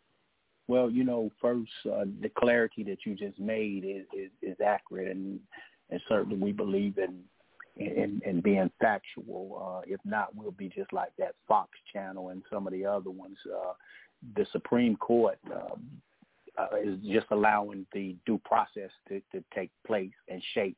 At some point, it will come across uh, the desk. Uh, you know, all the all of the, the the tens of thousands, or hundreds of thousands of of marchers and protesters last week, uh, they will ultimately be the voice on how this passage goes. Uh, I'm, I'm not surprised if you think about what Trump was able to do with with uh, the the appointments of you know well over I think 300 and some federal judges. So yes. he has the court systems at the federal level. So with, with that being said, you know anything that that is is rebutted they already have backdrops in place to go ahead and make sure that those legislations go through. Now, of course, they got they also have the Supreme Court as well. You know, my my concern is this here: uh, 2022 elections, 2024 elections. You know, uh, you got the elders elder spokesman in the Supreme Court that's that's still hanging on, and certainly you know don't want to tell anybody to, to, to retire before their time. Yeah. But unless something is done at the Supreme Court level, this will continuously be a pattern.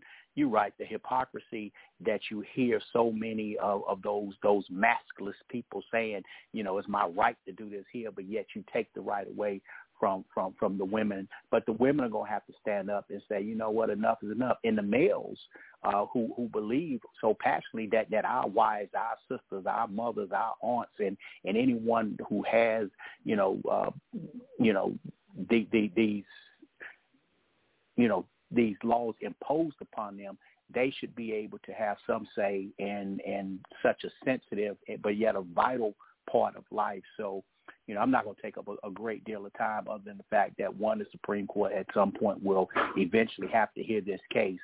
But my concern would be the fact that if it if the Supreme Court and our court system, judicial system is not shaped differently, then we will continuously see these type of impositions being placed upon people in all aspects.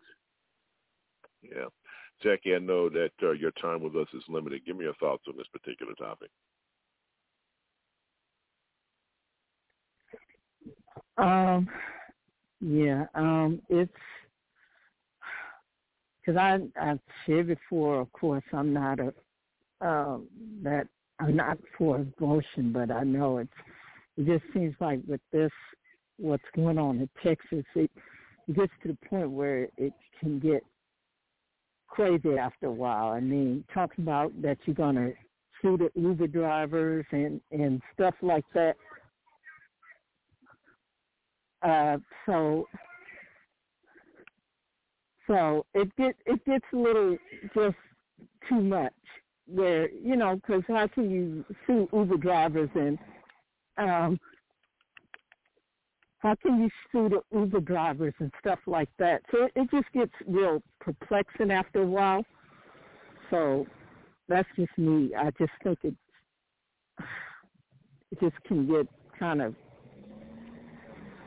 and then Yeah. they say they're not making any uh provisions for see I can understand Rape or in certain Yeah. cases where maybe rape, incest, you know, maybe if it's somewhere it's a maybe a threat to the mother's life if she's having some kind of issue where it's a threat Yeah. to her life. So it just it's it's a little much for me. Yeah, it, it is, and I appreciate your concern. I can hear it in your voice, Mr. Elias. Um, you know, uh, Texas has been in the news a lot here lately, and uh, it's a state that I reside from, obviously. But you know, I'm just not happy with what's going on here, and I think this is a situation where. Um, you know what? Let me change my question for you because, you know, John said something that I thought when he said it, I wanted to jump in, but I wanted him to finish his thought. Where are we with know, we, we talked about how, well, John mentioned how Trump has appointed all these federal judges, and, you know, the Supreme Court is where it is. You know, a lot of people, I don't know who's, I think that may be you, Mr. Elias, with the noise, I'm not sure. Uh, but the Supreme Court, wow, it's bad. Let me let me see if I can try to control that a little bit. Okay, so um, the Supreme Court, you know, John talked about how we have these older people on the court. You know, a lot of people wanted uh, uh, Ruth Bader Ginsburg to get out while President Obama was still in office. She decided to stay. But all of a sudden, she died and trumped the ability to uh, to uh, to appoint his third and final uh, Supreme Court justice. Now the court is leaning conservative, and there were talk uh, talks, at least in the very beginning of the Biden administration, that one of the things that we're thinking about doing was increasing the number of justices uh, on the Supreme Court. But the midterms are right around the corner. I mean, riddle me this: Why? What, what's up with the administration? Why are they not looking into this and seriously making these, seriously, you know, making overtures or whatever the case may be to try to change the, the settings of the Supreme Court? Because if they don't do it now, I mean, come on do you honestly think that they're going to hold the House? They may lose both, the House and the Senate. And you know damn well they're not going to get anything done with McConnell in charge. So why aren't they? Why why is it the focus on trying to increase the number of justices on the Supreme Court? In your opinion? Well, it, it, they're trying to juggle too much all at once, Jay. To me, the the first thing I would do is try and get the voting rights bill passed. More than more than a um, more than anything else, that that would be the first thing I do because right now, our our our the, the democracy is in is in peril right now. Right now, they they they have the right to say that if they win an election, we don't uh, we don't like that guy, so now we're not going to vote for him. This is this is what they've come up with. So, hey man, you can say what you want to say about the uh, the Bill Better Act or whatever. It's a great act. Don't get me wrong. It's it's what people like to see. But if you don't pass a voting rights act like the like the John Lewis Act and the Voting Rights Act, we're in, we're in peril right now. We're in trouble. You you, you, you got the point to where it's that.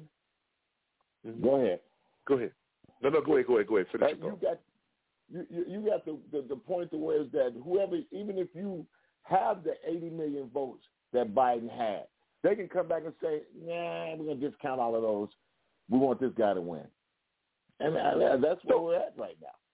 Okay, so let me jump in here because that that really uh, that comment right there really makes what I have to say is prevalent. Let me ask you a question. So, are you saying that? And I know it's not a yes or no, but I'm just out of curiosity in your in your headspace. Do you think it's more important to pass the voting rights law versus ensuring that we have a balanced Supreme Court? Yes, I do. I oh, do. Okay. Honestly, I do. Right. I do because it gets rid of ger- Okay. it gets rid of gerrymandering. It gets rid of all the other stuff that they got in place right now, and and Manchin and Sinema will not stand stand behind it. So Huh. knock yourself out. All right. Okay. Well, let me apologize to Jerome because we have two minutes left, but I want to ask you. You know what? I'm not going to ask you anything, man. Just give me your thoughts in the last two minutes that we have left in this segment, because you know I'm pretty sure you have some things you want to say. No, no, ask me. Ask what you want to ask. Well, I was going to ask the same question. You, I mean, between the two, do you which one do you think is more important? I mean, ensuring that we have a balanced Supreme Court because they're there forever. They're not going away. Or, or the Voting Rights Act or whatever thing that's going on in Congress right now. To me, in my opinion at least, I think the Supreme Court is the most important piece, but I could be wrong. Give me a, what, what do you think? Well, I, I think you need to legislate. This, the legislature cannot. They interpret laws; they don't make them. So the the Supreme Court always let off the hook by their saying by them saying, just change the law, right? So even with them voting down a part of the um, Civil Rights Act, it's just a matter of them changing the law, and then it'll make it irrelevant. But they won't do it. You can't blame the Supreme Court for that. They're they're conservative and crazy, yes, but they have one task. When the Supreme Court changed the civil rights legislation, Congress needed to redo the law, and they can't pass it. So Okay. your Elias is right. If you go back and get rid of the filibuster and change all of this stuff back, then you can start from scratch and be like, okay, we need to change the Supreme Court. But the Supreme Court interprets laws; they don't make laws. They're telling you how to interpret Okay. it. So even if they shoot down abortion, there would be some kind of caveat. But abortion is the law of the land.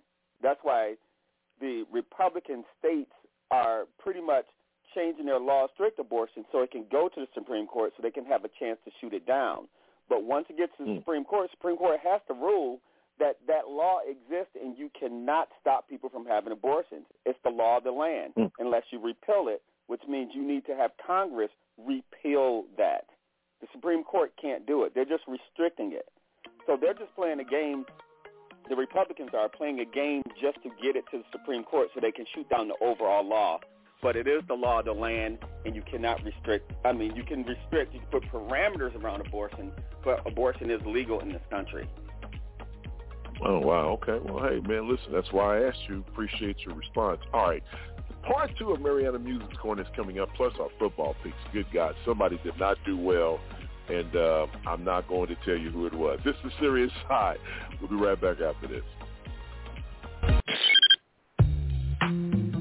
It is the best Sunday morning online radio show, period. Hi, I'm Jay, the host of the serious side of the TGRS, and I'm asking you to come join me and my friends for some serious conversation before you go to church. It's the serious side of the TGRS. Happens every Sunday morning, 9 a.m. Central Standard Time, right here on the BTR Radio Network.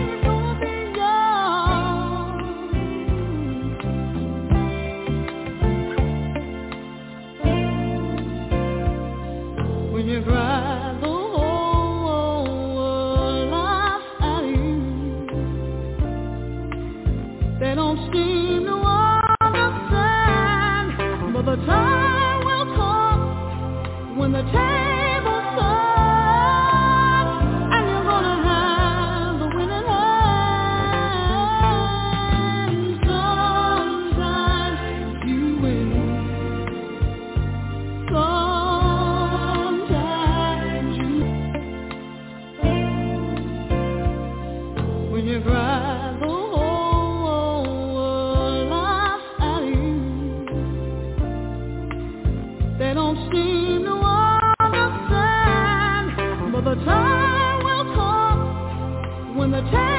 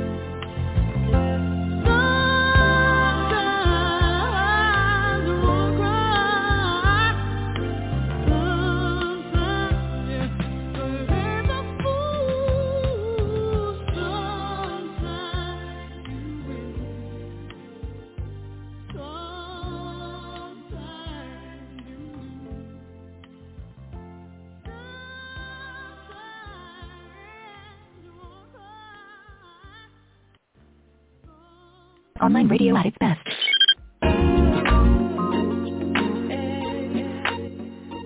Welcome back in. 347-850-1272 is the calling number. It's 28 minutes after the hour. You're listening to the serious side of the J. Rouse Show, which happens every Sunday morning right here on the TJRS Radio Network, online radio.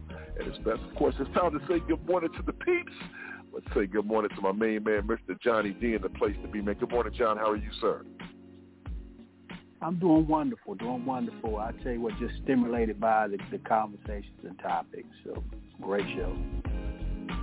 Good stuff as always, and I'm stimulated by your responses. You are the man, the man who gets the uh, first and last word, the one and only Mr. L to the E to the S is in the house. So good morning, Mr. Elias. How are you? Good morning, good morning to you, my brother, and good morning, mwah, Marion the Music. Good morning, mwah, Vanessa. Good morning, good sister. Mm, Good morning, Kathleen. Uh, good morning, Momo B. And good morning, my brother Hawk. Good morning, my brother Jerome. And Marion the Music. That first song on the agenda was uh, Come With Me by Surface on Tour. And Celine Leaf. And the other one was Anita Baker. Sometime. Ooh, I love that song sometimes. Thank you, Mr. Elias. All right, the smartest man in the world is in the house as well, Mr. Jerome Street, man. Good morning, sir. How are you? Hey man, good morning. I'm good. How you doing? Jerome, you know everybody's all, hey, Jerome, Jerome, hey man, how you doing? I'm doing fine, brother. Assalamu alaikum, my brother. I'm sorry. You know, I'm Appreciate trying to read it, but I'm good. I, I'm good, man. hey, where's, where's my girl Vanessa at? I ain't hear her voice today. She's uh, in the woods somewhere in Texas, Good. hanging Oh, out with trapping. armadillos and deers. Yeah, she's All right. hanging out hey, with wild hey, boys. Vanessa. Uh, yes. Um, and, and everybody, who who did last last named everybody, so I didn't want to rename everybody, but peace to everyone um, that I didn't get a chance to say good morning to earlier. Good stuff. Mr. Elias, man, can we say hello to some people in the chat room if you don't mind, sir? By, by all means, we got uh, Covina man there and with sisters in there with us. And that's it. That's in there with us. What's up? What's up? What's up? I want to say what's up to the pastor. How you doing, pastor? Praise God. Give him all the glory. What's up, Rebecca? What's going on? Chauncey, that's a cool name. Uh, let's see here. Troy's in the house. So many people checking us out. I want to say what's up to my girl Momo P as well. Rob Smooth, the brother with the alligator shoes, and my boy is in the house. My big brother from another mother. My main man, home team is in the place to be. Listening in, you know him from back in the old days. Just give me two minutes. All right, just give me two minutes. All right, folks. You know what time it is. Uh, it is time for something that I must admit that some of us are not very good at, but it's time for our fo- football picks. Here we go. All right, folks. Someone had a bad week last week. Somebody Yeah. had a bad, bad, bad week last week. And that somebody would be me. oh, Jesus Christ. I got clobbered last week. Good googly moogly. I went, what? Oh, my God. I went uh, three and four. Uh, horrible. All right, but I'm going to try to fix myself. I'm going to try to redeem myself this week. Johnny D actually was the man last week. Five and two. Go ahead on, John, with your bad self. Do your thing. You redeemed yourself from a one and four start. So since you are the man this week, we're going to start with you with our first pick of the day. Denver, Pittsburgh. I think I know where you're going, but I want to hear you say it, sir. Hey, 47 years. Black and yellow, black and gold Steelers. Oh, man, you need to stop. That's going to really hurt you, brother. That's one of the losses you took last week, too. You better start using your football but IQ and get off Jay, the board. Jay, I, I I tell you what, thi- thi- this is the week right here. Every week is the week. Remember that. Yeah. okay, thank you, John. All right, Jerome, man, who do you have in that game, sir? Uh, you know what? I can't go against Pittsburgh either. They got to win one. They, I'm gonna go with Pittsburgh. oh, They got- Jerome, they gotta win. thank you for the lofty expectations. He, he said they got to so win unex- one. no, no. Man, I always okay. So I'm not a big Pittsburgh fan, but I always pull for Pittsburgh, so I'm just gonna put it out that way. Because you know what, they lost, and I, that was unexpected to me. So I'm gonna go with Pittsburgh. I ain't gonna go. I'm not gonna bet Right. against them because I'd, Oh, I'd be wrong if they won, and I wanted them. I'm gonna pull for them anyway. So hey, I might as well give them all of my energy. All right, So, sir. Hey, you, you know the only one I want to, to, to root against uh, Pittsburgh every week is Slap Rock. That's Jay. hey, well, look, your wish is my command. All right, because I'm going with Denver. you got it, buddy. What about you, Mr. Elias? Who you got this game? I'm going with Denver as well, Jay. Oh, there it is. Uh-huh. Now you're on his list, boy. You are going with the Denver Broncos as well. All right, next up, Tampa Bay, Miami. Mr. Elias, man, who you got? Tampa Bay, Jay. All right, what about you, uh, John? Tampa. What about you, Jerome? Not Brady. Okay, so that's the opposite direction. so there's a loss coming for you this week, and I'm going with No, I like Tampa Miami. Bay. Uh, you Nope. do? You think that you're ain't a loss okay, for me. right, That's we'll a find loss for you. That's a loss for you. Oh, well, You make make that happen. or for every, whatever. All right, so now here we go go. What? First you want to go get Pittsburgh, now you Whatever. go get Miami. You wrong for that. That's right, brother. I am. and guess what? I'm going to make it a clean sweep. All right, here we go. Washington, New Orleans. Uh, Jerome, man, who do you have in that game? Okay, I'm gonna go for um, Winston. Okay. I'm gonna go All with right. Jameis. That's uh. Oh wow, that's good. That's a, tough- this is a tough pick. All right, what about you, Mr. Elias? Washington. Ooh, what about you, John? All right, where, where they playing at? What where they They're can't be playing- in New Orleans, so That's right. I'm going for Washington. Yeah, I'm going for Washington. Oh wow. Okay, I'm going with New Orleans. So we're split on those games, gentlemen. All right, next game up. Uh, Philly, Carolina. John, where do you stand on that one? Uh, come back. And they are No, play- and they are worry about it. playing in Carolina. Uh, tell you what, um, I'm gonna go, I'm gonna go with Your Carolina. home I ain't state. a Carolina fan, but I'm gonna go with Carolina. Yeah, I go with Carolina. How are you not a Carolina fan and you live in the state? But that's okay. Man, that's I'm your a pick. Pittsburgh All right. Steelers fan. I'm a Pittsburgh Uh, Steelers fan. Everybody knows. That's why you keep losing. All right, good. You're going with Carolina. All right. What about you? What about you, uh, Jerome? Who you going with? Philly. All right. What about you, I'll Mr. go- Elias? Carolina. Oh wow, we're split on this one too because you know I'm going with Philly because that's what I do. I'm going That's with my why you lost team. last I'm- week. That is correct. Whatever, Mr. Elias. All right, Chicago, Las Vegas. Jerome, who do you have in that game? All right, since the uh, coach said something ra- racist, I'm gonna go with everybody but Vegas. I'm not Oh really? there. Uh, oh wow. Okay, I didn't know that. What about you, Mr. Elias? I'm I, I I'm going with Vegas, man. Uh, you don't care about racists. You just try to lie in your pockets. What about you, uh, Johnny D? so hey, Uh, you know what? I'm gonna go with the Raiders, and, and Jerome right about that comment Gruden made about uh, Mhm. the the the attorney for the uh, Players Association said he had Michelin lips. Yeah. Oh wow! Well, if you said that, I'm going with Chicago, and I'm I'm with you, Jerome. Forget that, man. My Yeah. principles stand for something. Yeah, I'm in with y'all. Yeah. Those two, those two traders over there. We're split this week. All right, last game of the week.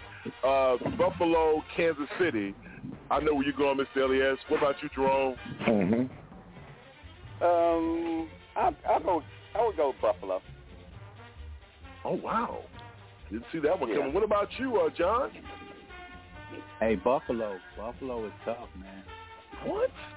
Oh my God, these dudes, man, they're gonna Mr. Elias, I'm with you on this one, bro. They are crazy. They have lost their Mhm. minds, and I'm gonna tell you right now, they're gonna take a loss next week because man, that's a crazy pick y'all two picked. All right, well they're in.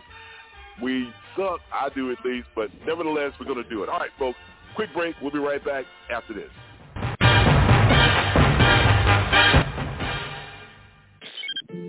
America is starting to breathe again.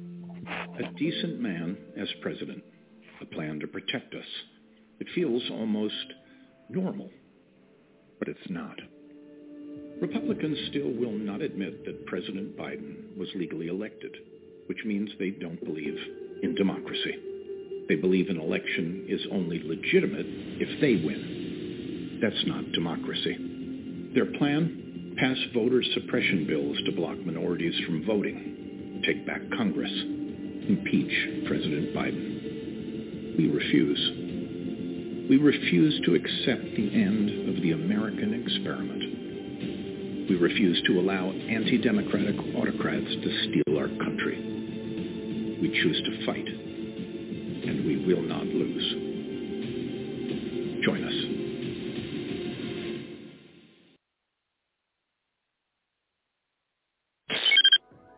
The monthly totals bounce around, but if you take a look at the trend, it's solid. as only 194,000 jobs were added in September, way below the figure economists predicted for the second month in a row. But unemployment ticked down to 4.8%, the lowest it's been since the pandemic started. A significant improvement from when I took office and a sign that our recovery is moving forward, even in the face of a COVID pandemic. The president blaming the Delta variant for derailing growth, peaking just as data for the report was collected. Since then, we've seen the daily cases fall by more than one-third, and they're continuing to trend down. We're continuing to make progress. Republican critics slammed the president for the sluggish numbers. Congressman Kevin Brady writing, if this were a football team with this losing record, the coach would be searching for a new job at this point.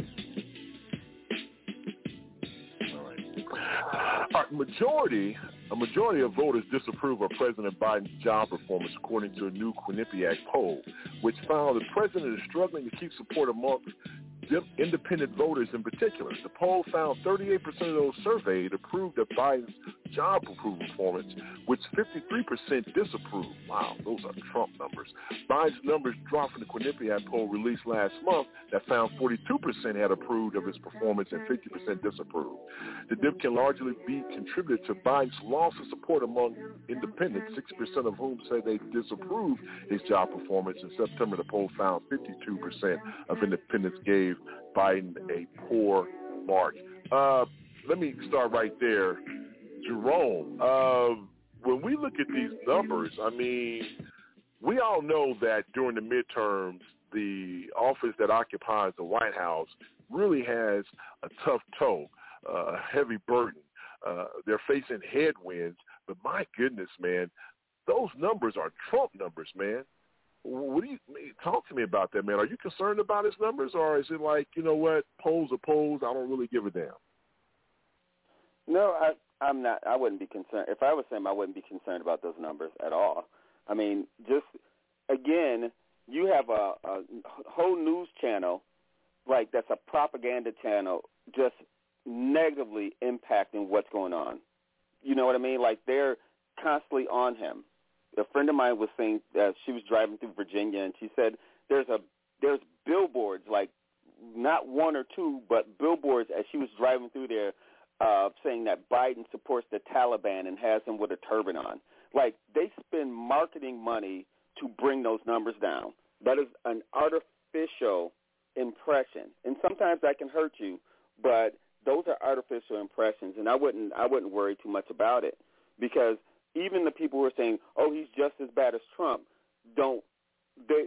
I wouldn't rely on them to tell me if it was raining outside, right? Because the truth is, is that they're negotiating, they're making sausage, they're negotiating how a budget works and how the system works. But Fox is, you know, blowing it up. They're blowing it up to be like, you know, what about Hunter Biden? And they're bringing all of this ancillary stuff in there that's just impression. So your popularity will go down if somebody marketed against you. If we came on this show every day saying something negative about one person, that that person will always, to the listeners, have, they will say, you know, I like what they said or I understand them, but I feel this kind of way about them. That's what they're doing to Biden.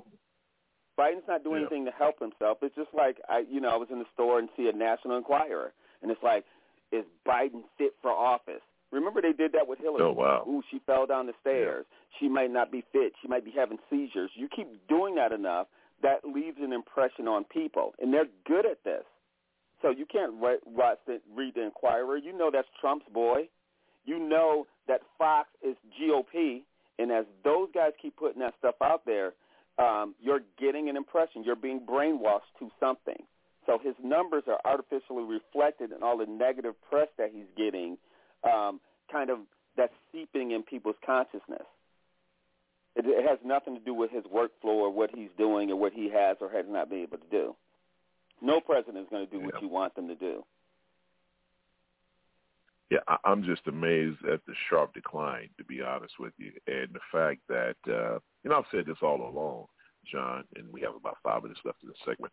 I've said this all along that um, you know the, the Democrat, I mean, not the Democrats, but the Republicans are obstructionists, and they know that people are not following this close enough to know exactly what they're doing right? So what they do is they run interference. They don't pass anything. They just sit by idly, like this whole debt ceiling crap. I mean, first of all, this didn't even come prevalent until President Obama was in office, where all of a sudden this is something that usually goes on behind closed doors. Now it's in the national spotlight because what they're trying to do is run interference. You know, Mitch McConnell famously said he wanted President Obama to be a one-term president, which he failed. But so they sit back and do these things, and they know that it's going to disrupt stuff, John. And so all they know, and this is what they're banking on, and that's why I say the low information uh, voter, you guys need to take heed to what's going on. All they know is people are going to sit back and say, huh, my situation ain't got any better. Uh, you know, things are getting a little worse. We can't get no money, and Biden's in office. You know, I keep saying he's not the king of the of the United States. He's the president. So the Republicans know exactly what they're doing, John. It's just it's amazing to watch one political party who has just thrown in the towel, and they, their whole objective in life is to seek power, and while they're not in power, not to participate in the process. Say you. They they have been almost surgical in their inability to to govern, but yet still win. But let's let's let's look at this here, okay? Um, the approval rating is not as low as Trump's was, okay? But now certainly among some of the more modern day Absolutely. No, his, his now the last poll I saw was forty four percent, which Trump's was lower than his at this point in his his um okay. in his presidency. Now, amongst others, I mean, he is certainly lower, but now he he has had some some some some devastating, you know, world events. Um, I don't know if he ever rebounds from Afghanistan. Okay, um, and then you got the pandemic. You got to get people healthy. Then you've got the war of lies and just the blatantness, the fact that okay, I'm going to refute anything that he says. I mean, let's not forget on on on on that reprobates watch, we had a coup attempt in the United States that really went unaddressed. Uh, certainly, there's some people getting locked up now, but but they weren't addressed. Let's talk about the fact that the government actually shut down at least three occasions while that reprobate was in office. Okay, let's talk about the fact that they raised the debt ceiling on multiple occasions uh, during that reprobate uh, watch. But the reality of it is, you talk about the job market. Probably what's dictating that is the fact that no one wants to work. So why would a company go out and generate, you know, a hundred jobs when they can do ten because they're not getting the applicants? So you got to look deeper into the process where, yeah, those numbers and stuff are reflecting one thing, but tell me how many employers are sitting out there going bankrupt and saying, look, I can't get nobody to, to work. So why create jobs when ain't nobody trying to work? Wow, that's uh, huh. I, I'm going to do a little research into that. That's interesting. I, I didn't, I didn't, uh, I didn't drill down on that one. Wow, that's interesting point. All right, Mr. Elliott, three minutes left, man. Uh, you get the first and last word. Give me your thoughts on this particular topic. Well, you know something, Jay. Um, uh, uh, they need to if they if they could pass any damn thing, if Sinema and the management get off their asses and pass any damn thing, it, it would be a much better much better outlook. But hell, they're infighting. You know, Well, and, how would that have an effect you know, on Biden's approval rating, though, Mr. Elias? How would that have an How would that have an effect on that? because, Because people look, they don't look like you said. They don't look and say that he's not the king. They're looking and saying Biden's in charge. We're not getting anything done. Look at prices. Look at this happening. Look at that happening. They, this is what they do. They don't look and see what's happening in Congress. It's the low information voter. So that's what's happening. Bottom line is that they're not they're not passing anything in Congress. So if that passes, if you got jobs that are plentiful that are making because if you got infrastructure bills job passing, you got jobs that are making more, way more than minimum wage. So a lot of people are happy. You got you got all the people that you're losing right now, the union members that you're losing, and uh, all the other people that, that that are low information voters that'll say, "Hey, look what's happening. Biden is Biden is getting this done." Because you know damn well there's, there's, there's a lot of people are saying the reason that the stock market is tanking, which is not, it's it's at, at an all record high right now. But they're saying because they're not making the same amount of their money they're making is because Biden's in office. Biden is, you know, you got to look at it for what it works. The buck stops with him, no matter how you look at it. No matter how you look at it, the buck stops with him. So if they would pass anything, any bill, anything, imagine Manchin and Sinema are uh, holding up everything, I guarantee his approval rating would go up.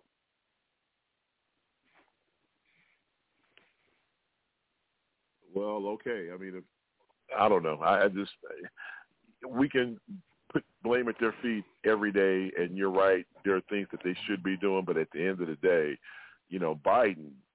I'm just shocked at the numbers, and um, you know, 38% is not good. I mean, 38%. Those are Trump numbers, and and it just kind of goes back to something that we talked about earlier in the show. I just don't understand where people's mindsets Okay. are. I, I want to say something about that. I, I understand what you're saying, but again, we're taking like daily polls of, of stuff, right? People's temperatures go Yeah. up and down. And, and Elias Right. is absolutely correct. If Sinema, if they would have passed that stuff early, people would have said, oh, we got infrastructure money, people are doing stuff. This wouldn't be happening.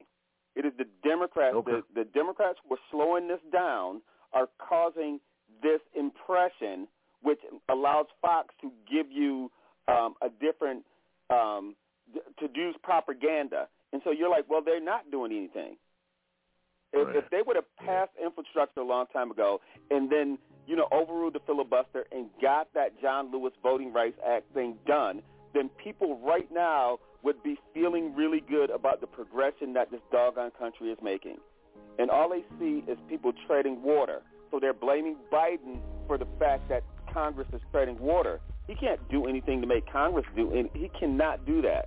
The only thing he could do is pretty much, you know what he's done, right? Like even expanding health care. He opened up the markets a little longer so that people can get health care because Trump shortened them and said, hey, if you don't have health care by this day, we close the markets early. He even extended that by about four months. And now the markets about to open back up in, you know, mid-October to have people sign up for um, affordable health care again. Like he's doing administrative stuff that's helping people. But the impression is that they're watching this daily fight on the news about the debt ceiling and and all this other stuff, and it's just frustrating. So if you're polling people, you're only getting the people who are watching this like a movie, and that's who that's who, who that's who, who you're polling. You're not polling real people at this point. You're poll, you're polling people who like political theater. Hmm. Interesting. All right, that has to be the last word. We'll be right back after this. One in eight. Your best friend, your sister, you.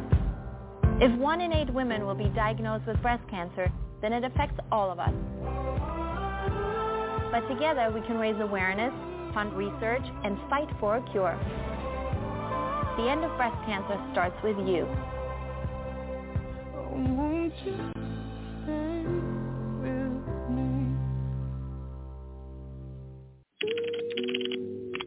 All right, folks, it is time for Pastor Steve State Your Case, where we read comments from the world famous chat room and from the social media sites that we monitor throughout the course of the show. And Mr. Elliott, as always do. You have anything you want to add before I get into some of the comments that we have? We don't have a lot of time. Yes, We can only read a Corina. Man, Corina Man said one of the biggest mistakes that uh, Biden has made may have been the choice of Attorney General. If there aren't any indictments on Trump and the company soon, fire the AG. Biden needs to replace Garland with Cy Vance from New York City. Yes, sir. Oh, I agree with that. wow. Wow, good stuff. Uh, what else? You have anything else you want to read? That's it. That's it. All right, let me let me let me read let me read a couple here. Uh, actually, I can just read three. Uh, all right, Pastor. Obviously, you get yours. Pastor, peace and blessings, family. Congrats to Johnny D on what I like to call the next chapter.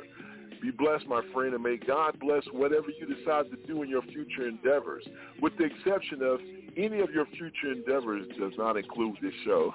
All right, John, there you go. All right, Cynthia from Las Vegas. Jay, your comments on Trump were spot on. Y'all helped me. Oh, I like the way you did that. Y'all helped me to understand the nonsense of the Republican Party. Look at you, a play on the words. I like that, Cynthia. Uh, Raymond from Pittsburgh. He says, John, keep picking those Steelers. As a person who was born and raised in Pittsburgh, we welcome you on the team, my brother. You know, Raymond, man, I wasted some good airtime reading that nonsense. Good God, if I didn't know you were going to say that, I would have skipped right past it. And on that note, Online radio at its best. Wow. they don't call me a hater for nothing. it's time for our final thoughts and the man of the hour. Most popular man on our chat board today, Mr. Johnny D, and the place to be man. Final thoughts. Right. Well, I, I certainly want to thank the good pastor for his well wishes. Uh, certainly keep me in prayer, and and brother Raymond out of Pittsburgh. Uh, thank you for welcoming to the Steel City. So, uh, but again, once again, I, I this this is the, one of the highlights of of my week here. And um, Jay, like I say, man, just appreciate you, Jerome, Les, uh, Miss Vanessa, um, Dr. Williams, uh, Miss Jackie, Momo B, um, just everyone who has allowed me an opportunity to just kind of learn from you all week to week. And at some point I will get it right. But uh, the core of it is what Miss Vanessa is out there doing right now, serving, serving her community. And that's that piece where it, for me, it, it became more about the action than it is about the verbal. So thank you, my brother. Like I say, man, for 37 years now, Jay. Oh man, It's been yes a long sir. time. Yeah. It's been a long time, Yeah. definitely. Like I say, Yeah. I think it's 37, going on 37, Yeah. man. Um, and in January it should be 37. Like I say, love you, brother. Yes, sir. Love you, love you, love you. Oh man, look here, man. I feel the love, brother. You know, nothing but love for you, and can't wait to spend more time with that family of yours that you have. They've been missing out on Uncle Jay, man. We got to make up for all that time. It's a beautiful thing, man. Love you Absolutely. as always. Watch yourself. Watch yourself, John. Watch yourself. You know what? That was a hater. Who's the new hater today? Brother You. Les, he good. Yeah, he all right. good. Thank you, thank you, thank you, thank you, my brother. Get my back. All right, another brother that I love as well, my main man, Mr. Jerome Esprit. Man, final thoughts, Jerome. Yes, sir. You know what? Um, I'm going to defer my final thought to Brother Elias. I'll give them a little extra time today. Yo, be hearing me in a few minutes talk about everything under the sun, so I can defer my final thoughts. Well, there you go. A good Samaritan as well. My main man. So, Mr. Elias, the mic is yours. The man who gets the first and last word, the one and only Mr. L to the E to the S. Final thoughts.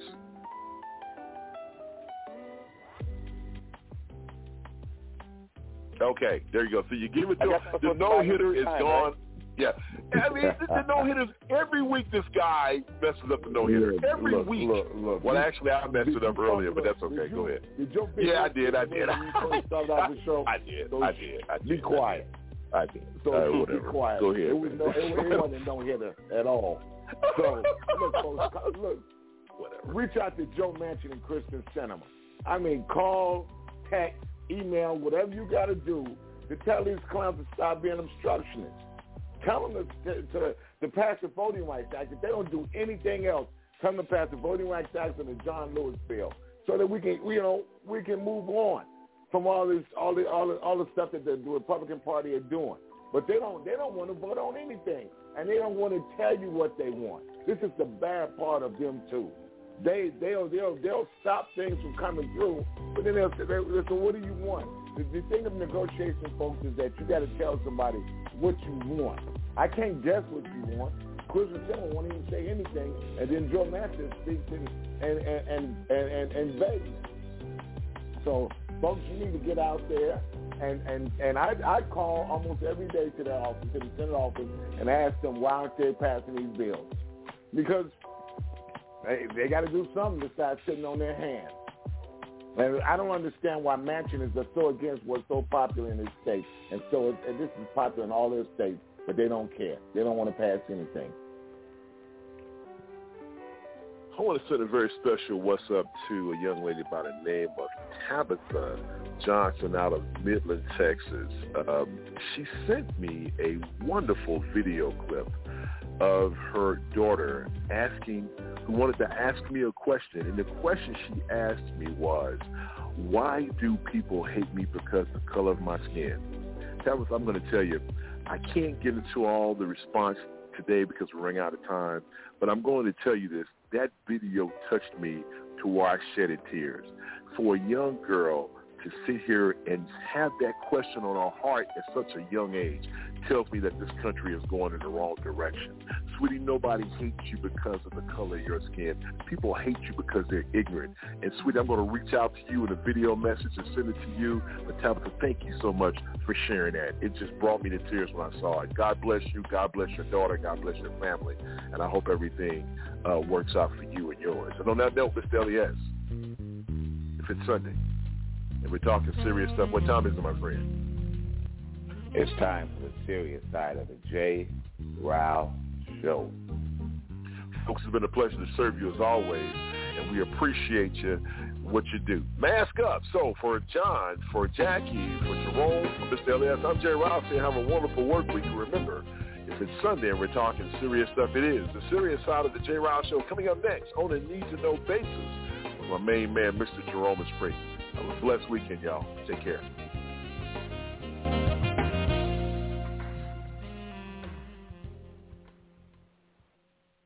Five, four, three, two, one. The First Lady dazzles on election night in a Tell me, what do you want me to do? pledge allegiance You want me to take you to the flag of the United States of America. All right, folks, you know what time mm-hmm. it is. It is time for On a Need to Know Basis with my main man, Mr. Jerome Esprit. Mr. Jerome, man, what did you and Mr. Elias have on the agenda? I got to step out because I got to deal with my moms. But hey, guys, have a great show. Jerome, man, what's on the topic for today? Hey, all right. Well, there's quite a few things, but first I want to say before you leave, I don't know if you saw like Saturday Night Live or anything, because I didn't, No, and I, I did. refused to watch it. I did. But they had did. that little Kardashian girl as uh, host of the Saturday Night Live, and it just true, proves to you, proves to all of us that you can have no talent and make a lot of money in this country. Like, Who, who was on there? uh, Kanye's wife or ex-wife. Oh, wow. Kim Kardashian on her? Okay. Well, I was trying not to ex-wife, say her name. okay. Thanks, Jay. All, all I'm, I'm saying sorry. My is bad. that you can literally do nothing, and and so again, and hopefully, the person who you know you were just talking to and you want to reach out to her about her daughter. Ask me that question about people not liking you for the color of your skin. Because for the color of her skin, she is on Saturday Night Live. Wow. it is wow. something to do with Yeah. what you're in. Well, well, yeah, but it but it has something to do No, with something else too. I mean, so it's a little different. I'm not saying don't tell her that. I'm just saying Oh, okay. the truth. The truth. Yeah, I, I was just saying for the adults in the room that we all know that that girl is there for a different reason, right? Yeah. We're we just don't have two. black folks with no talent getting you know making millions of dollars. They just don't do that. Uh, yeah. We have black Okay. people with talent who ain't making no money. Melba Moore Yeah. could be a multi-millionaire. Like I'm just saying, That's if true. you want to talk true. about somebody That's who has true. talent, who don't have, Wow. we watch Unsung all day where black people with talent don't Mhm. get jacked. We watch, the, Right. we watch the promote these folks that have no talent just to you know fit into pop culture. When Yeah. you know, and I recently had this conversation. Someone said that um, I want to build my brand. There's nothing that drives me crazier than anybody that says that. Because you know where they got that from? Fools, the Kardashians and Paris Hilton. Her last name's Hilton. She ain't got no brain. Yeah. Her brain is a bunch of hotels. So, yeah, her brand is already uh, out there. Exactly. What was? Because remember they had this show. The only reason the Kardashian girl is famous is for two things. Yeah. She was friends with Yeah, Paris. Hilton when Paris Hilton had that show with the Richie girl, right? Yes. Remember? Yeah. Nicole. Nicole. Uh, was it Nicole? Uh, yeah, Richie? Nicole yeah, Richie, Nicole right? Richie. So Yeah. both of them have Mhm. last names, so they had a show. Kardashian was the friend of doggone um the Hilton girl, and Paris then she had a Hilton, sex yeah. tape, and now she's And then she was she was she was she was Brandy's uh assistant. right. Yep. Yeah. Right. That's how Ray and AJ hooked up. Exactly. So Yeah. so you can get Mm-hmm. famous, and it's such a crazy way to get famous and to make money, Yeah. but that's only for a certain few that can do that. Yes. So That- that's I thought that was Yes. interesting that they actually promoted her and brought all of these stars back um, for put her on Saturday Night Live for nothing, just Yeah. for nothing. But anyway, I didn't see it, so um, I didn't see y'all letters today. Yeah, send 'em on. I, y'all can see y'all letters today about that. I, I won't watch stuff like that. I, I watch that just as much as I watch football. Hence, my football picks probably won't be that great today. But anywho, I'm not watching her. Yeah, they probably and I'm won't. not watching. oh, oh, James will hate, but I'm telling you, um, again, Kaepernick. I am still in my Kaepernick mode of dealing with the NFL. I'm down with that too. Hey, good stuff. Yeah, And I'm that's why we didn't do picks last year because of my man. You're right. All right, Yep. fellas, y'all Yep. got it. I got to get going, guys. Have a great show. All right, man. All right. Now, our first story, you know, United Airlines will operate, um, they said 30, um, 3,500 daily domestic um, flights in December, which is 91% of what they flew um, just before the pandemic. So they're saying their Wow. demands are returning to normal. Yeah. So they Really? said they announced several it. new, yep, several new direct routes um, for um, for the winter. You know, and they said America they're going to take it from cold weather cities in the Midwest to warmer destinations in the Southwest. So they added Southwest as like routes in there. But American Airlines is increasing their flights. Although if you're employees, you don't get vaccinated, you still won't have no job. But that's another story. Yeah. We'll go to that one later. They're telling them. Yep. Now, IBM became the latest company to tell its U.S.-based employees that they must be vaccinated against COVID-19 by December 8th or face Wow. um, face suspend, unpaid, unpaid suspension. So they said they, I mean, Wow. they employ 100,000 people in the U.S., over 100,000 people. And they said their workers must comply with, with Wow. um, vaccine Hmm. mandate for federal contractors. Hmm. And so, you know, and again, that's that's another thing where people are just kind of losing their mind over. But people are dying for real in this. So That's you can't sure. just, yep, you can't just arbitrarily act as if, oh, you know what, it, it's a it's a it's fake news or it's false or something, right? Now, I have to say there's a there's a news story out or there's a study that just came out that said natural COVID infections produce a stronger secondary immune response than the vaccine.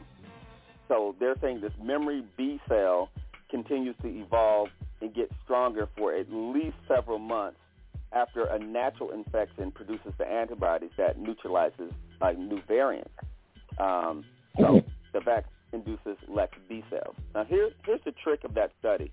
Don't let this fool you, because you're playing Russian roulette. roulette. You can get you can get that virus and die, or you can get that virus and have a strong immune response. Now, if you want to gamble, gamble, but it's kind of stupid for somebody to say, "Hey, I just want to get the virus because I can have a strong immune, immune, immune response." You don't know how your body is going to that virus. You know, cousin, you're like, "Oh ran- man, I if I my- recovered, I'm going to be good." Matter of fact, that reminds me of yesterday, and he and he was well, I should say Friday in Menard, and uh, he was telling me, man, I had the virus, and I'm not getting that shot, man, because you know I'm gonna lose my job. I said, well, I guess you'll be losing your job then, man. What do you want me to say to you? You know, I, he said, Right. you been vaccinated, cuz? I said, I most definitely have. Yeah, Right. He was, oh man, he was, he was, he was, he was just tripping on me because I was like, hey man, I'm not doing that. I'm not, I'm not playing this game with you no more. I'm not. right. Yeah, They, they want the interaction just to have the conversation. It's like that's not smart.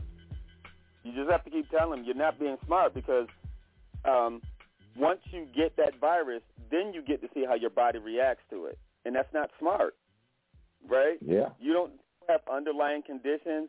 People have like conditions all the time that they don't know about, but that virus is going to highlight it in you if you have some kind of uh, underlying condition. You should not want to get that virus just to prove anybody wrong. And, and speaking of that, Republican challenger, um, I guess, I guess Greg Abbott in Texas, their governor, is being um, challenged in the primary by uh, what's his name, Crazy Allen West. So Oh, really? on yes, on Saturday, West, who is unvaccinated and is trying to get the Republican nomination for governor, said that he and his wife contracted coronavirus despite being um oh, well what he said was i like to thank all of you for your prayers is what he said on saturday angela and i just completed a monoclonal antibody infusion therapy and are in the observation period there's a concern about my mm. oxygen saturation levels right and what he's saying still is he's still fighting against the vaccination mandate, but he received monoclonal antibodies. So what happened is he caught the virus, Wow. had enough money to get the treatment, and saying y'all don't need to get vaccinated. Now that's how crazy these people are. Really? Now, if he didn't Really? be- believe that that virus, he had pneumonia. If he didn't believe that that virus was bad, he shouldn't have got the antibodies. He'd be like, I'm gonna be all right. He shouldn't have. stayed his butt home. Yeah. They shouldn't even took him to the Mhm. hospital. Right. So they they he- said that Trump was closer to death than people thought he was, man. Know, Yeah. they led on. I was like, yeah, I don't doubt it. Yep.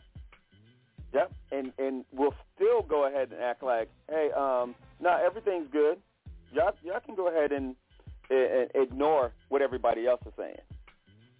Now, um, Seattle Police Department po- is preparing to fire up to 40% of its cops if they fail to get vaccinated um, by October 18th.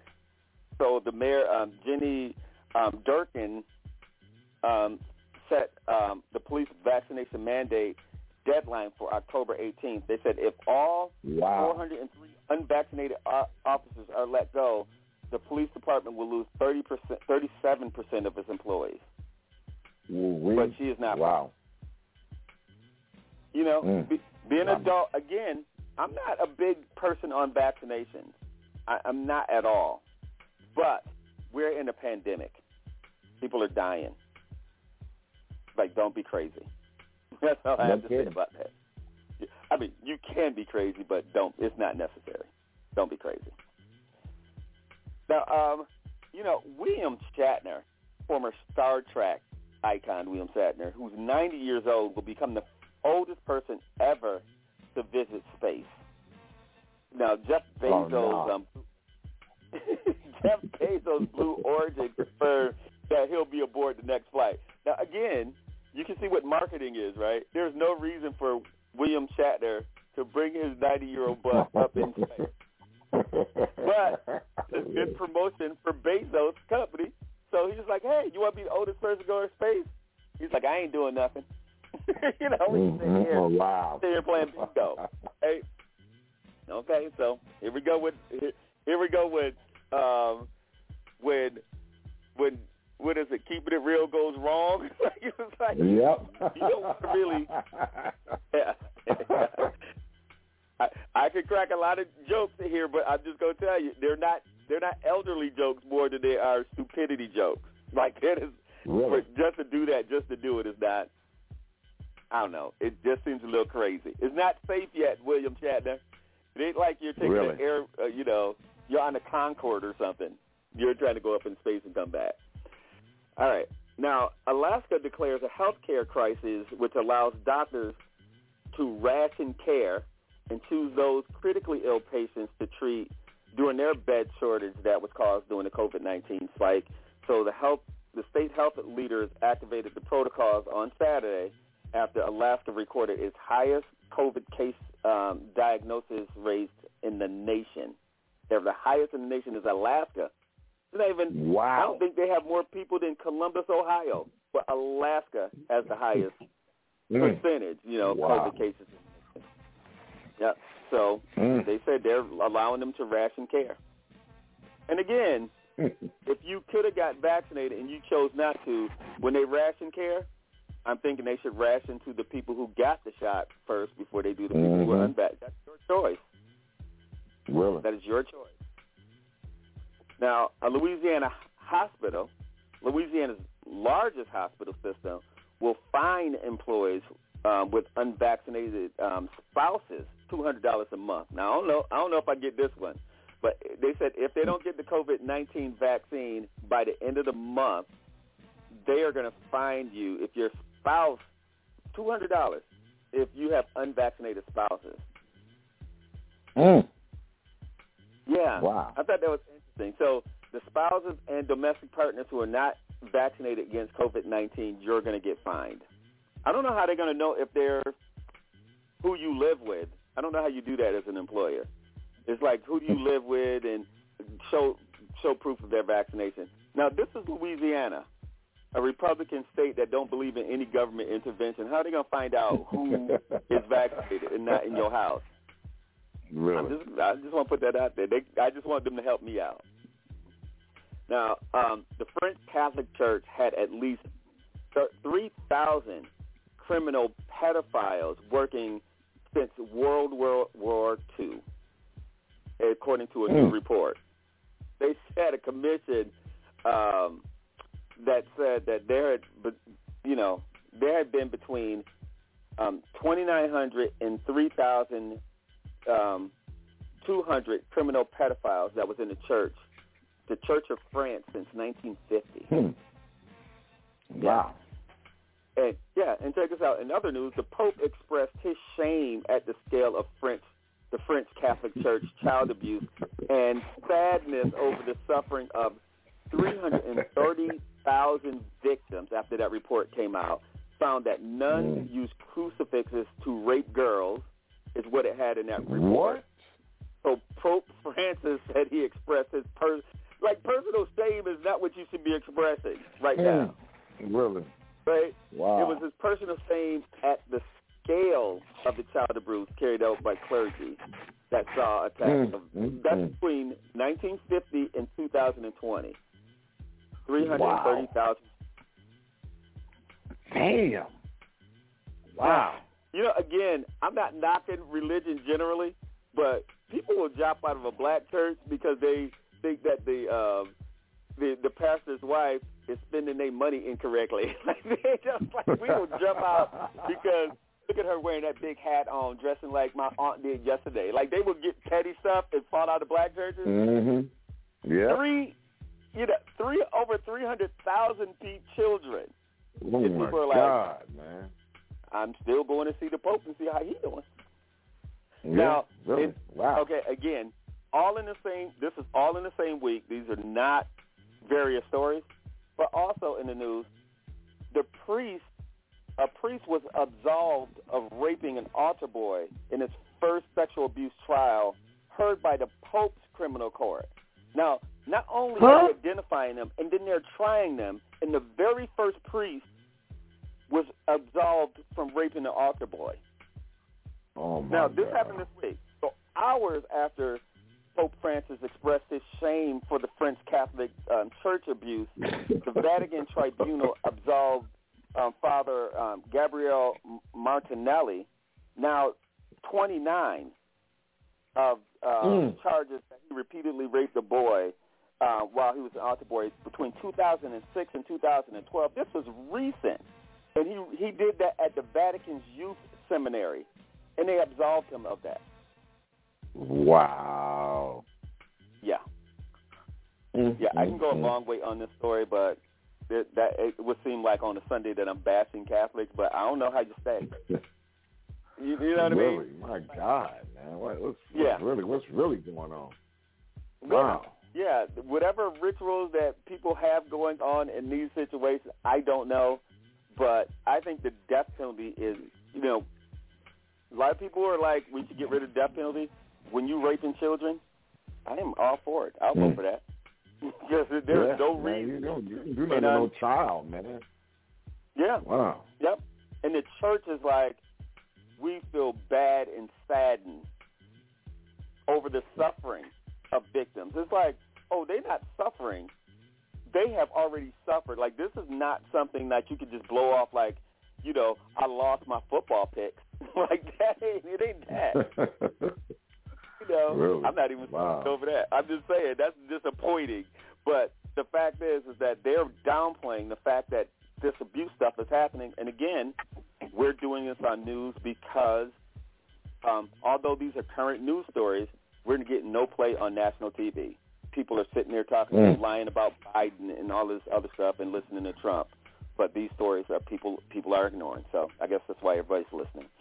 So, you know, an accidental link uh, leak revealed that the U.S. government has secretly hit Google with a keyword search warrant to identify anyone searching for certain names, addresses, and phone numbers. So cybersecurity experts fear that keyword warrants set a precedent for breaking, uh, for breaching the protections against unreasonable searches. And Google, however, has defended their decision to respond to these warrants. So all this means is that if you have a Google browser and you're keyword searching on some foul stuff, the government can get a warrant and actually find out everything that you're searching. And they Hmm. have been doing. it. It's not that they can; they have been doing it. So I don't know what I think about that, but um, using Google is still kind of the government. Facebook is the government. They are still kind of interlinked in ways that you can't imagine. And they should Mm. be able to do it in some cases, but they're saying if they get a warrant, they can keyword search anything and say, pull up everybody who tried to learn how to make banana pudding. like they can pull anybody up for anything.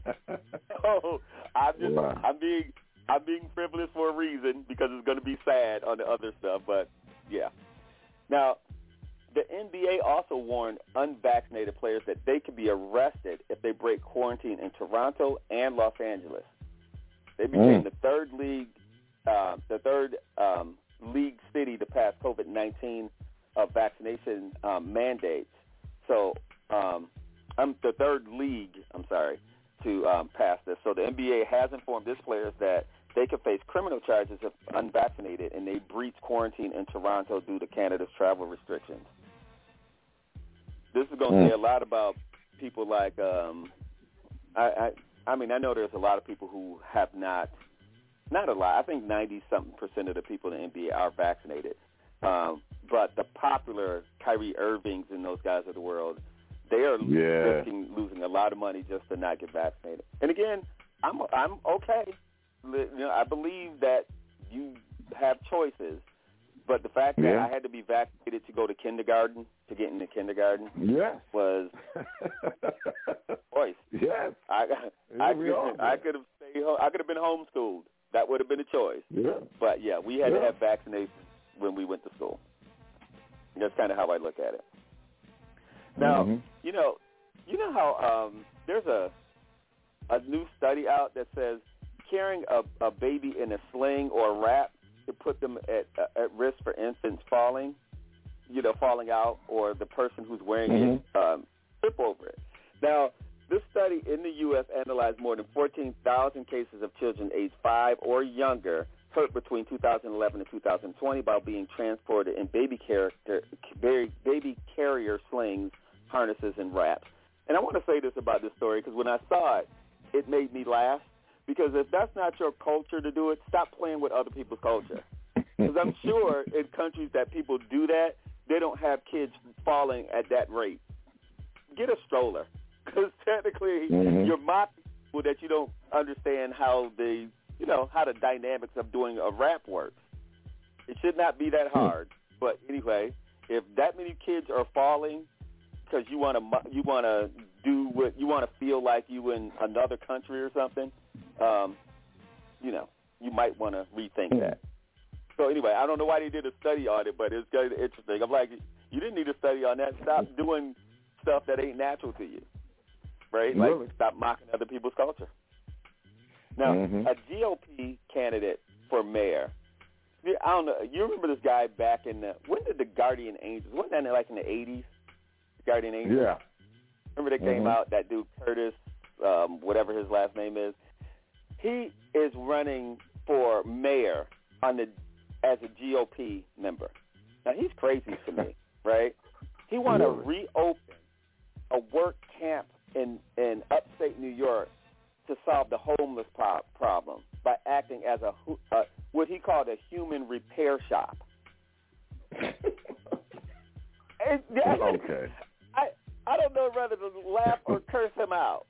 I don't. Re- I know it's you know a little afternoon and I don't feel like cursing today, but I almost want to curse him out. But he wants to open Mm. what's called Camp LaGuardia, LaGuardia, you know, airport.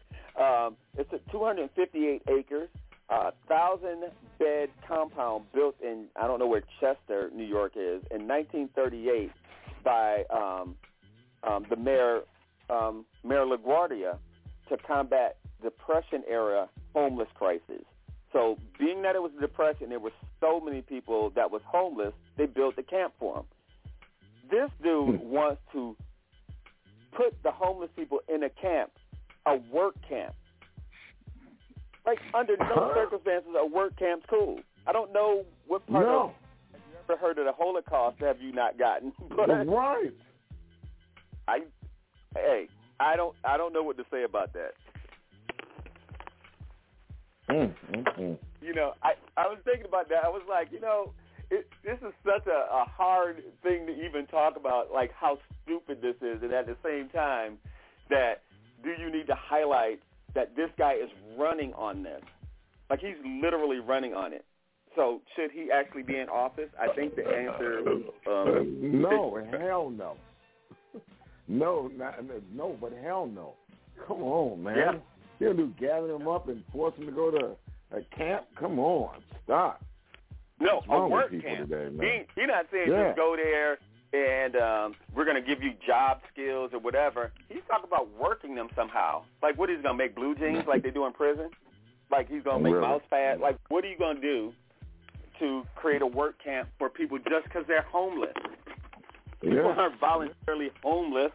Anyway, so since I did his thing, the Republican, I'll do the Democrat now. The um, the front runner, um, Eric Adams. Now he's pretty conservative. He's the borough president of um, I think it's Brooklyn, maybe. Um, he's running for um, for mayor as well. He hints he's hinting that he's going to reverse Bill De Blasio's decision to cancel this gifted and talented school program. So a representative of- his said that um, Eric Adams has constantly said that he would keep the program while providing more resources, classes, and support to low-income students to ensure fairer outcomes. Whereas Bill De Blasio said that he's he's canceling that program. Hmm. So Bill De Blasio is like, "Oh, I'm leaving. I'm gonna cancel that program." So how do, how do you? Really? Yeah. How are you like you want to take care of those people who are who are um underrepresented and provide them more resources and support and you're like, Okay, we're not doing that no more. Right. That we, we're we're done. done with this one. We're done, yeah. yeah, let's go. wow. Now, um actor George Clooney has compared America to a battered child after knucklehead Donald Trump, which we call dotard Trump on this program.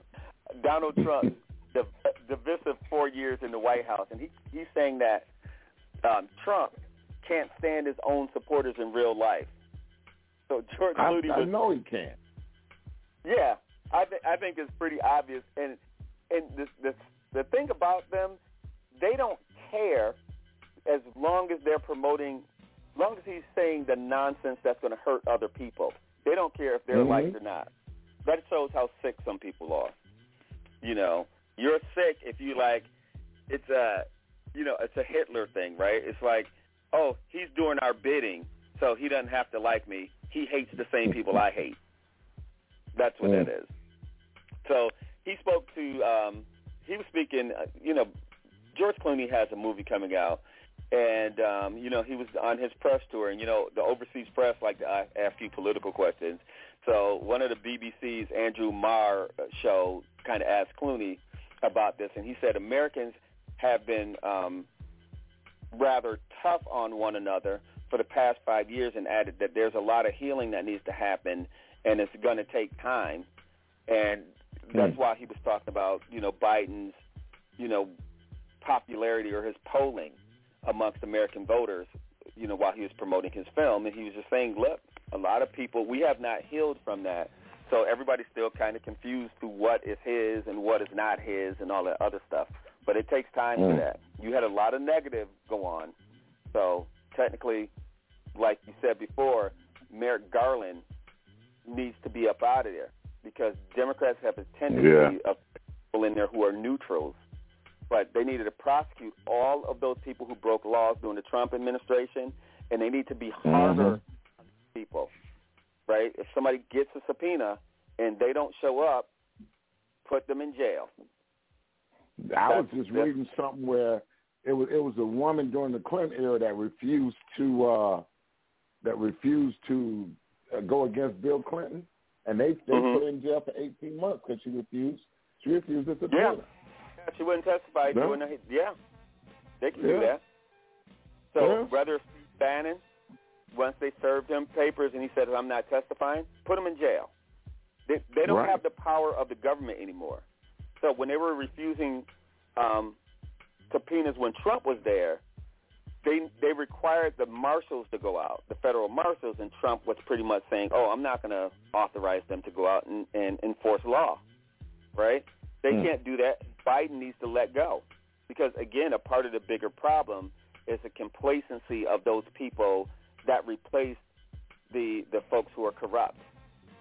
Right? Every president does this. When Nixon got impeached, uh, Ford, or before he got impeached, when he resigned, Ford pardoned him. When Yep. George W. Bush committed all those war crimes, um, Obama said, "Oh, we need to move on," and they keep Yeah. falling for this nonsense. But nobody goes to the Democrats and say, "Hey, you know what? He is. They're going to feed all the homeless people and make even playing fields for black people." Now, if they did Hmm. anything illegal to make that happen, Republicans would put them in jail as soon as they got out of office. Exactly. So one extreme is okay, but the other extreme isn't. Right? Something that's reasonable and humane is not reasonable. hmm So, Yeah. yeah. Now, now speaking of uh, Trump, anyway, you know he pressured the Department of Justice nine times to overturn Biden's win. hmm Pushed I to make a pro-election fraud attorney his AG, um, according to the Senate Democrats report. Now they had a 394-page report um, from the judiciary judiciary good lord judiciary committee. I can't know. I don't know why I can't say that word today. Um, it was released on Thursday, and the details the DOJ officials um, shocked, and um, that's what they say at the length that Trump went for his election fraud claims. but they're going to see again as they find this stuff out. They need to throw people in jail. hmm And I know they're not holding this. Before I would have said, "Oh, they're holding it until next year because the, you know, the races are coming up, right? The midterms." hmm But what happens Right. with the Democrats? They'll be like, "Oh, we're not going to do this because we don't want to make it look like it's politically motivated." So they're not going to even. if they don't put them in jail now and bring charges Yeah. now, they're never going to do it. No, And again, right. it's, it's the pathology of these of those folks. Now, a Texas mortgage, mortgage advisor got 45 days in prison for rioting at the Capitol after the judge condemned prosecutors for suggesting probation and home confinement. See, again, hmm. they they said, "Hey, you were at the riot at the Capitol," and the prosecutors said, "Okay, he should get probation and home confinement." Oh, So this guy- wow. Yeah. Now this guy, um, Matthew uh, Mazzocco, who's 37, shared a Snapchat of chat of himself on Facebook on January 6th with the caption "The capital is ours," ours, but claims to be in full remorse, and he was sentenced on Monday by Judge Tanya um, um, Clutton. Clutkin. Um, she did not agree with the prosecutor's recommendation, and she believed that a harsher sentence should be dealt. She said probation and a slap on the wrist does not prevent anyone from trying this again. Um, and she said, this is according to courthouse news, she said that um, the on, only he, no, that he only showed remorse when he realized that he can face serious consequences, and there has to be consequences for participating in an attempt, an attempted violent overthrow of the government beyond sitting Hmm. at home. So she said the country is watching to see what consequences are um, for something that has never happened in history, in the history of this country before. And the mob was trying to overthrow the government and show their contempt for the rule of law. So he is Hmm. one of 600 rioters who have been arrested as a result of that January 6th. I think it's actually 700 now um, rioters. He's only the 12th. He's the 12th to be sentenced. So everybody's trying to cut these plea deals. And they So, getting slapped not on only- slap on the wrist, man. Yeah, they tried to give him a slap on the wrist, and the and the and the judge is saying you need to get jail time. You don't get no slap on the wrist for that. You know, people still steal a slice of pizza and they get like 90 days in jail, right? This is not that.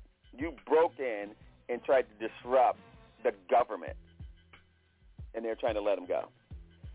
Now, in another story, a judge says that three a three month sentence for a capital rioter who described himself as an accidental tourist should be a warning to others.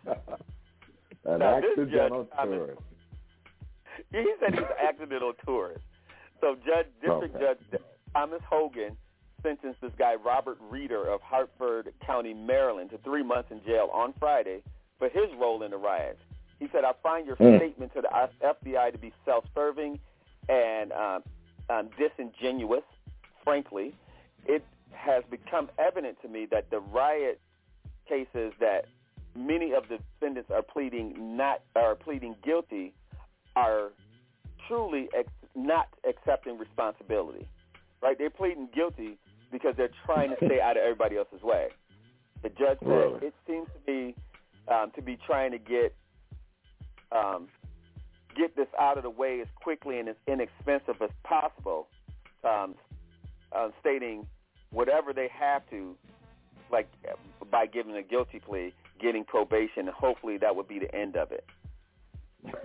So, but the, the number is it's nearly not, yeah, nearly 700 people have been charged in the nine months since that since that happened. But they're only I know. they're- I they only have like if they were black folks. Oh, please. They would they would have that on t- they they would have that on um, court TV. You would Yeah. think you think the OJ trial was broadcast on prime time? they would have all these black people lined up, and they would have like a really like a, a like a big hearing. If black people would have rushed the Capitol when when Yeah. Trump won, then Mhm. technically they would have been like it would have been like the Nuremberg trials. They would have had Yeah. big death with everybody sitting there and like twelve defendants at a time. You Mm. know, kind of like they did the Panthers back in the day. Yeah. They would have broadcast that thing on every TV outlet that they can find. hmm Oh, you know, speaking speaking of Nazis, check this out. A death camp guard who was a hundred refused to make a statement as he becomes the oldest person ever tried for Nazi era crimes. Mm. Now, the man identified himself only as um, jo- Joseph S. The guard was at this Mm. death camp between 1942 and 1945 and is accused of being complicit in the murder of 3,518 people who was killed there. Wow. We can we can't prosecute something that happened nine months ago, and they're going back. yeah, really. Really. There's some irony to who you piss off, right? It's like, oh no, no, we you get to you get to have a trial. Like I, this gonna happen, and we're like, it's nine months ago. We should move on from Biden. We should again, Dick Cheney's butt should be in jail for the stuff that they did, and being how bad Trump was.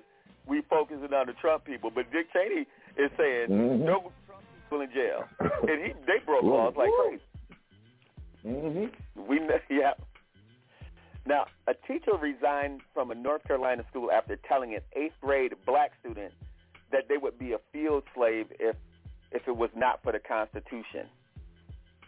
Wow. Yeah. Yeah, a teacher resigned from Winterville Charter Academy in North Carolina after telling black students in her class that if not for the Constitution, they would be her field slaves. Let me, Man. let me say, let me wow. say this. Wow, wow, wow. Yeah, let me say this and be very clear. Black people are indigenous to North America. And if white folks wouldn't have brought disease over here, they wouldn't have killed off 80 to 90% of Native Americans, and they wouldn't have killed off most of the black people who were fighting the resistance. It was not because white folks were great fighters. It's because they brought disease. So if you're going to do history and stop at slavery, why don't we go back a little further and tell talk about what history actually is? She was telling little kids that they would be her field slaves. It's like, no, My God. All My. God. I, I, you know what? If I was one of the parents, I would tell the teachers, if I was a field slave, you would have still died by noon because there would have been revolt in your spot. Really? Right. I, I, hey. You, she need, Yeah, they need to take the power from those people who feel like they are still oppressing people in their mind. Right? I- So I, I'd know some of the white people like- listening to this will still. Go ahead. I'd have probably said something stupid like, I, and I'd have been Nat Turner. Yeah, yeah, right. And I know that some of the white folks listening to the show, and I know there's a lot of folks that listen, that you you need to understand what we're saying. You cannot keep oppressing people by throwing little stuff out like this because you're messing with their self-esteem and what their value is. And we have grown white folks doing that to children. So you need to empower them. If you're going to empower them, you you empower people with history. I am telling you the truth, right? The probability Yeah, of you sure. surviving during slavery is low. Really? And and you did not keep people oppressed because they were weak-minded or all of that other stuff that you would like to claim. We survived because we were strong, not not the opposite. Right? So they, I think we Mhm. need to we need to actually start telling the truth to to make sure that those people don't feel empowered of running up on your children saying nonsense. If it wasn't for the Constitution, and you know what the Constitution some, is based that's some garbage, man. yeah. Constitution is based off the Iroquois Confederacy, and also the Constitution also says that um, um, it it it free, there's an amendment to the Constitution that freed slaves too. So technically, your ass still wouldn't have had any slaves. So anyway, in the more disgusting news, really? two white news anchors in Arkansas have been suspended, um, and their bosses have been fired, or their boss has been fired because they put two Afro wigs on on air to celebrate the end of a heat wave by saying that they were um, they were they were in the 70s, so they put Afro wigs on. So Oh, okay. news station in Little Rock suspended anchor Chris May and meteorologist um, Barry uh, Brandt uh, for wearing wigs during the 10 p.m. newscast. See, they thought Mm. it's at 10 p.m. and nobody's really watching this, and so they Mm, put mm, Afro mm. wigs on. Yeah, Wow. That makes sense. yeah. So that, I Mm. guess that was their way of celebrating 70 degree weather, and saying that it's the 70s. Okay. Now, yeah, Las sense. Vegas Raiders coach apologized for saying NFL player had the lips the size of tires in this 2011 email. So here's where it gets a little Mm. shaky. So Raiders coach John Gruden uh, was contrite about his offensive email, which he um, sent to a former president of the franchise, um, now known as the Washington football team. Now, the racist guy sent something to another racist owner, and he was like, Daniel I don't Snyder. remember sending that. Now, doesn't that put it in context? I think Yep. you did do something about it. He's saying he he said Yeah. he didn't remember it. Is his excuse? yeah, okay. Yeah. Yeah. I don't remember stuff like that yesterday either. Yeah, yeah. I, it was it was ten years ago. I don't really remember sending that. Yeah, to the Mhm. pre- the president of the Washington football team who don't even have a nickname because they can't give up Redskins.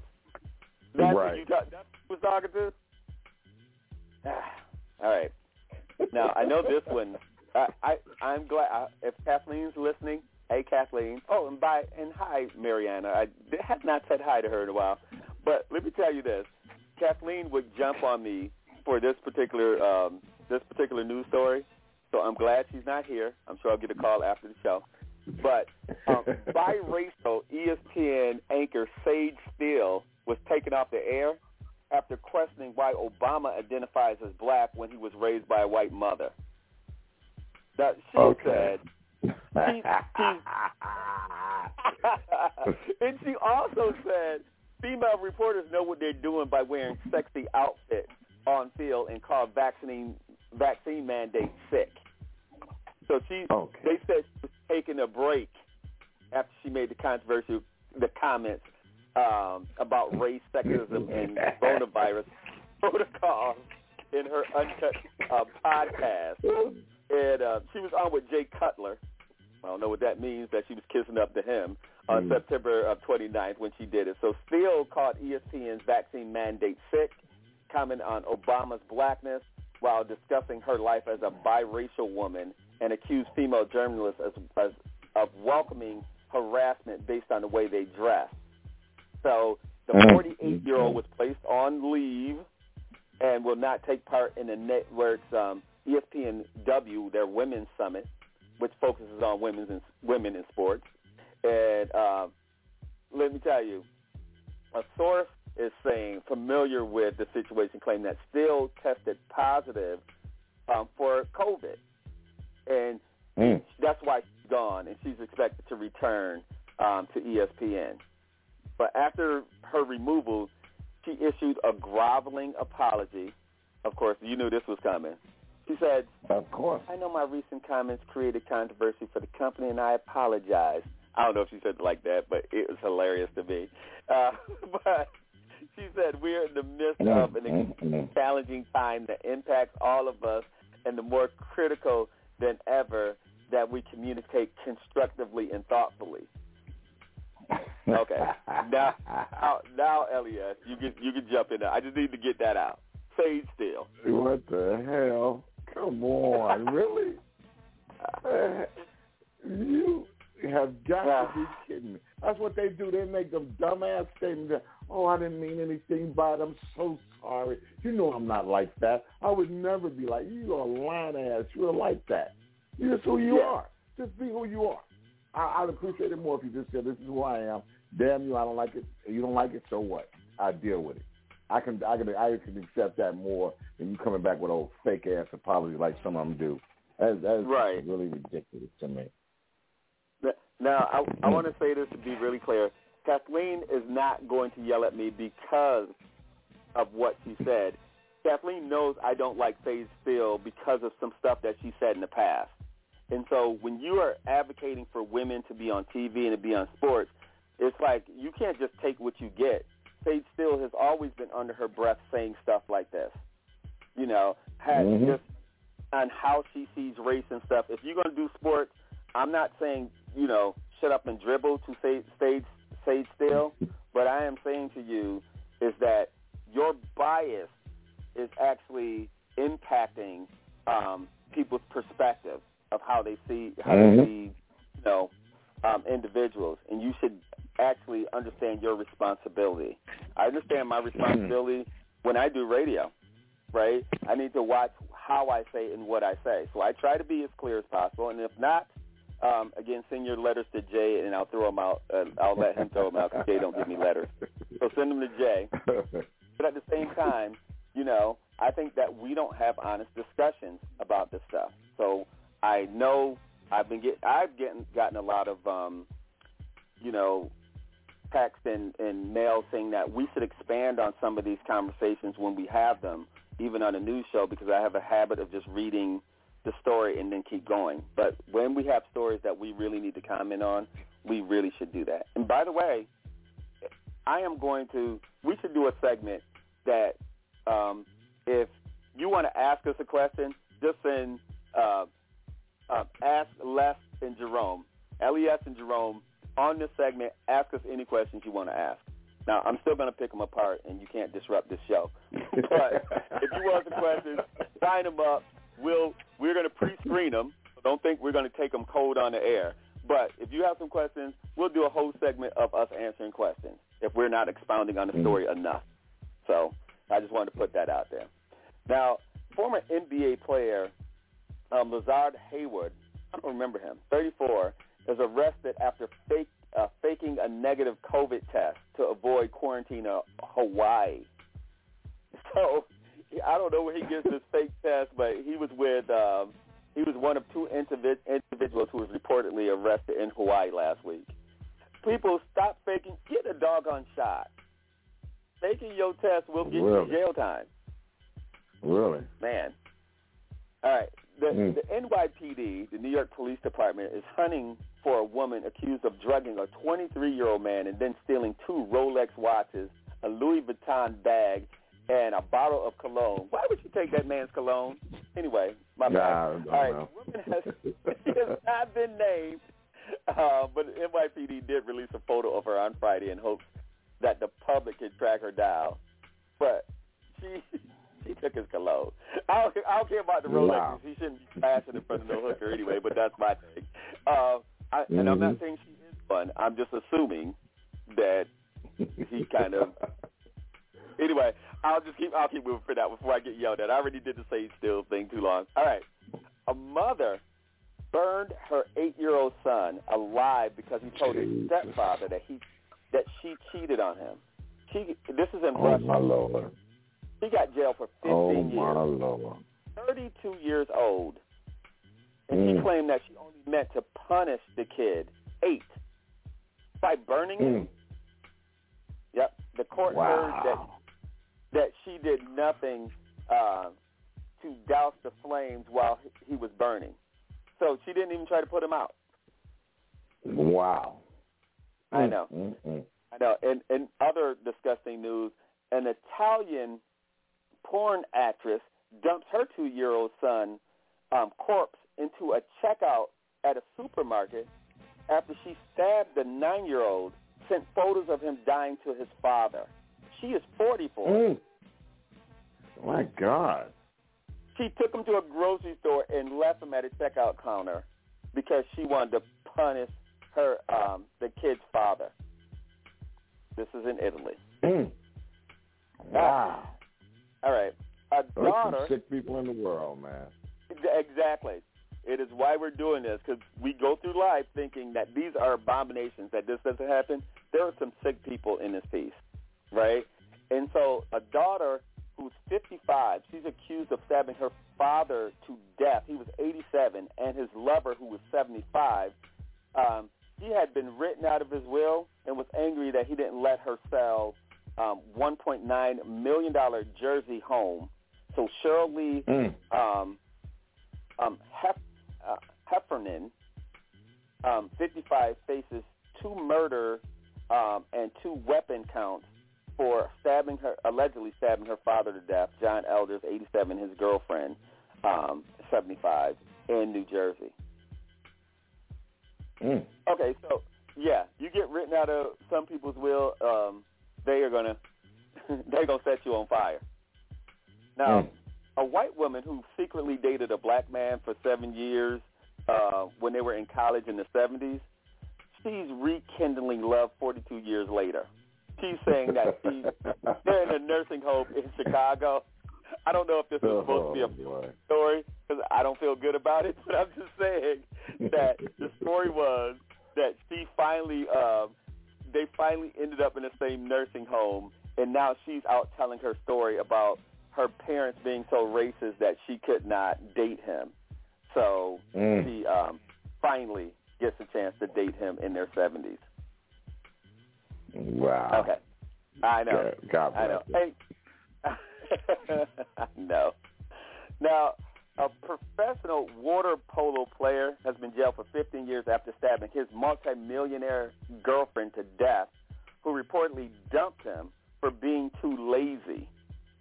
So, this is oh my God, a, a Ukrainian businesswoman. It, yes, she. So he, I guess, the fact that since he's a professional water polo player, he has a lot of time off during his season. So she said that he Mhm. was too lazy and he didn't want to do anything. So she broke up with him. He stabbed her 16 times and um, suffered 10 blows to the head, leaving her um, almost unrecognizable. And um, he became a quick Wow. suspect, but he fled the country. But they found him. He's been jailed for 15 years. I know. Again, Mm-mm. people people are crazy.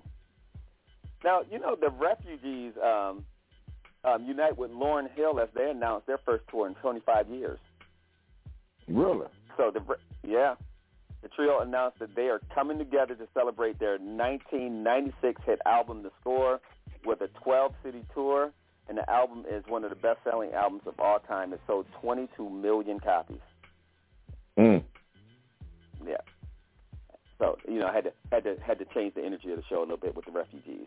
Now, you know, Yeah. all right.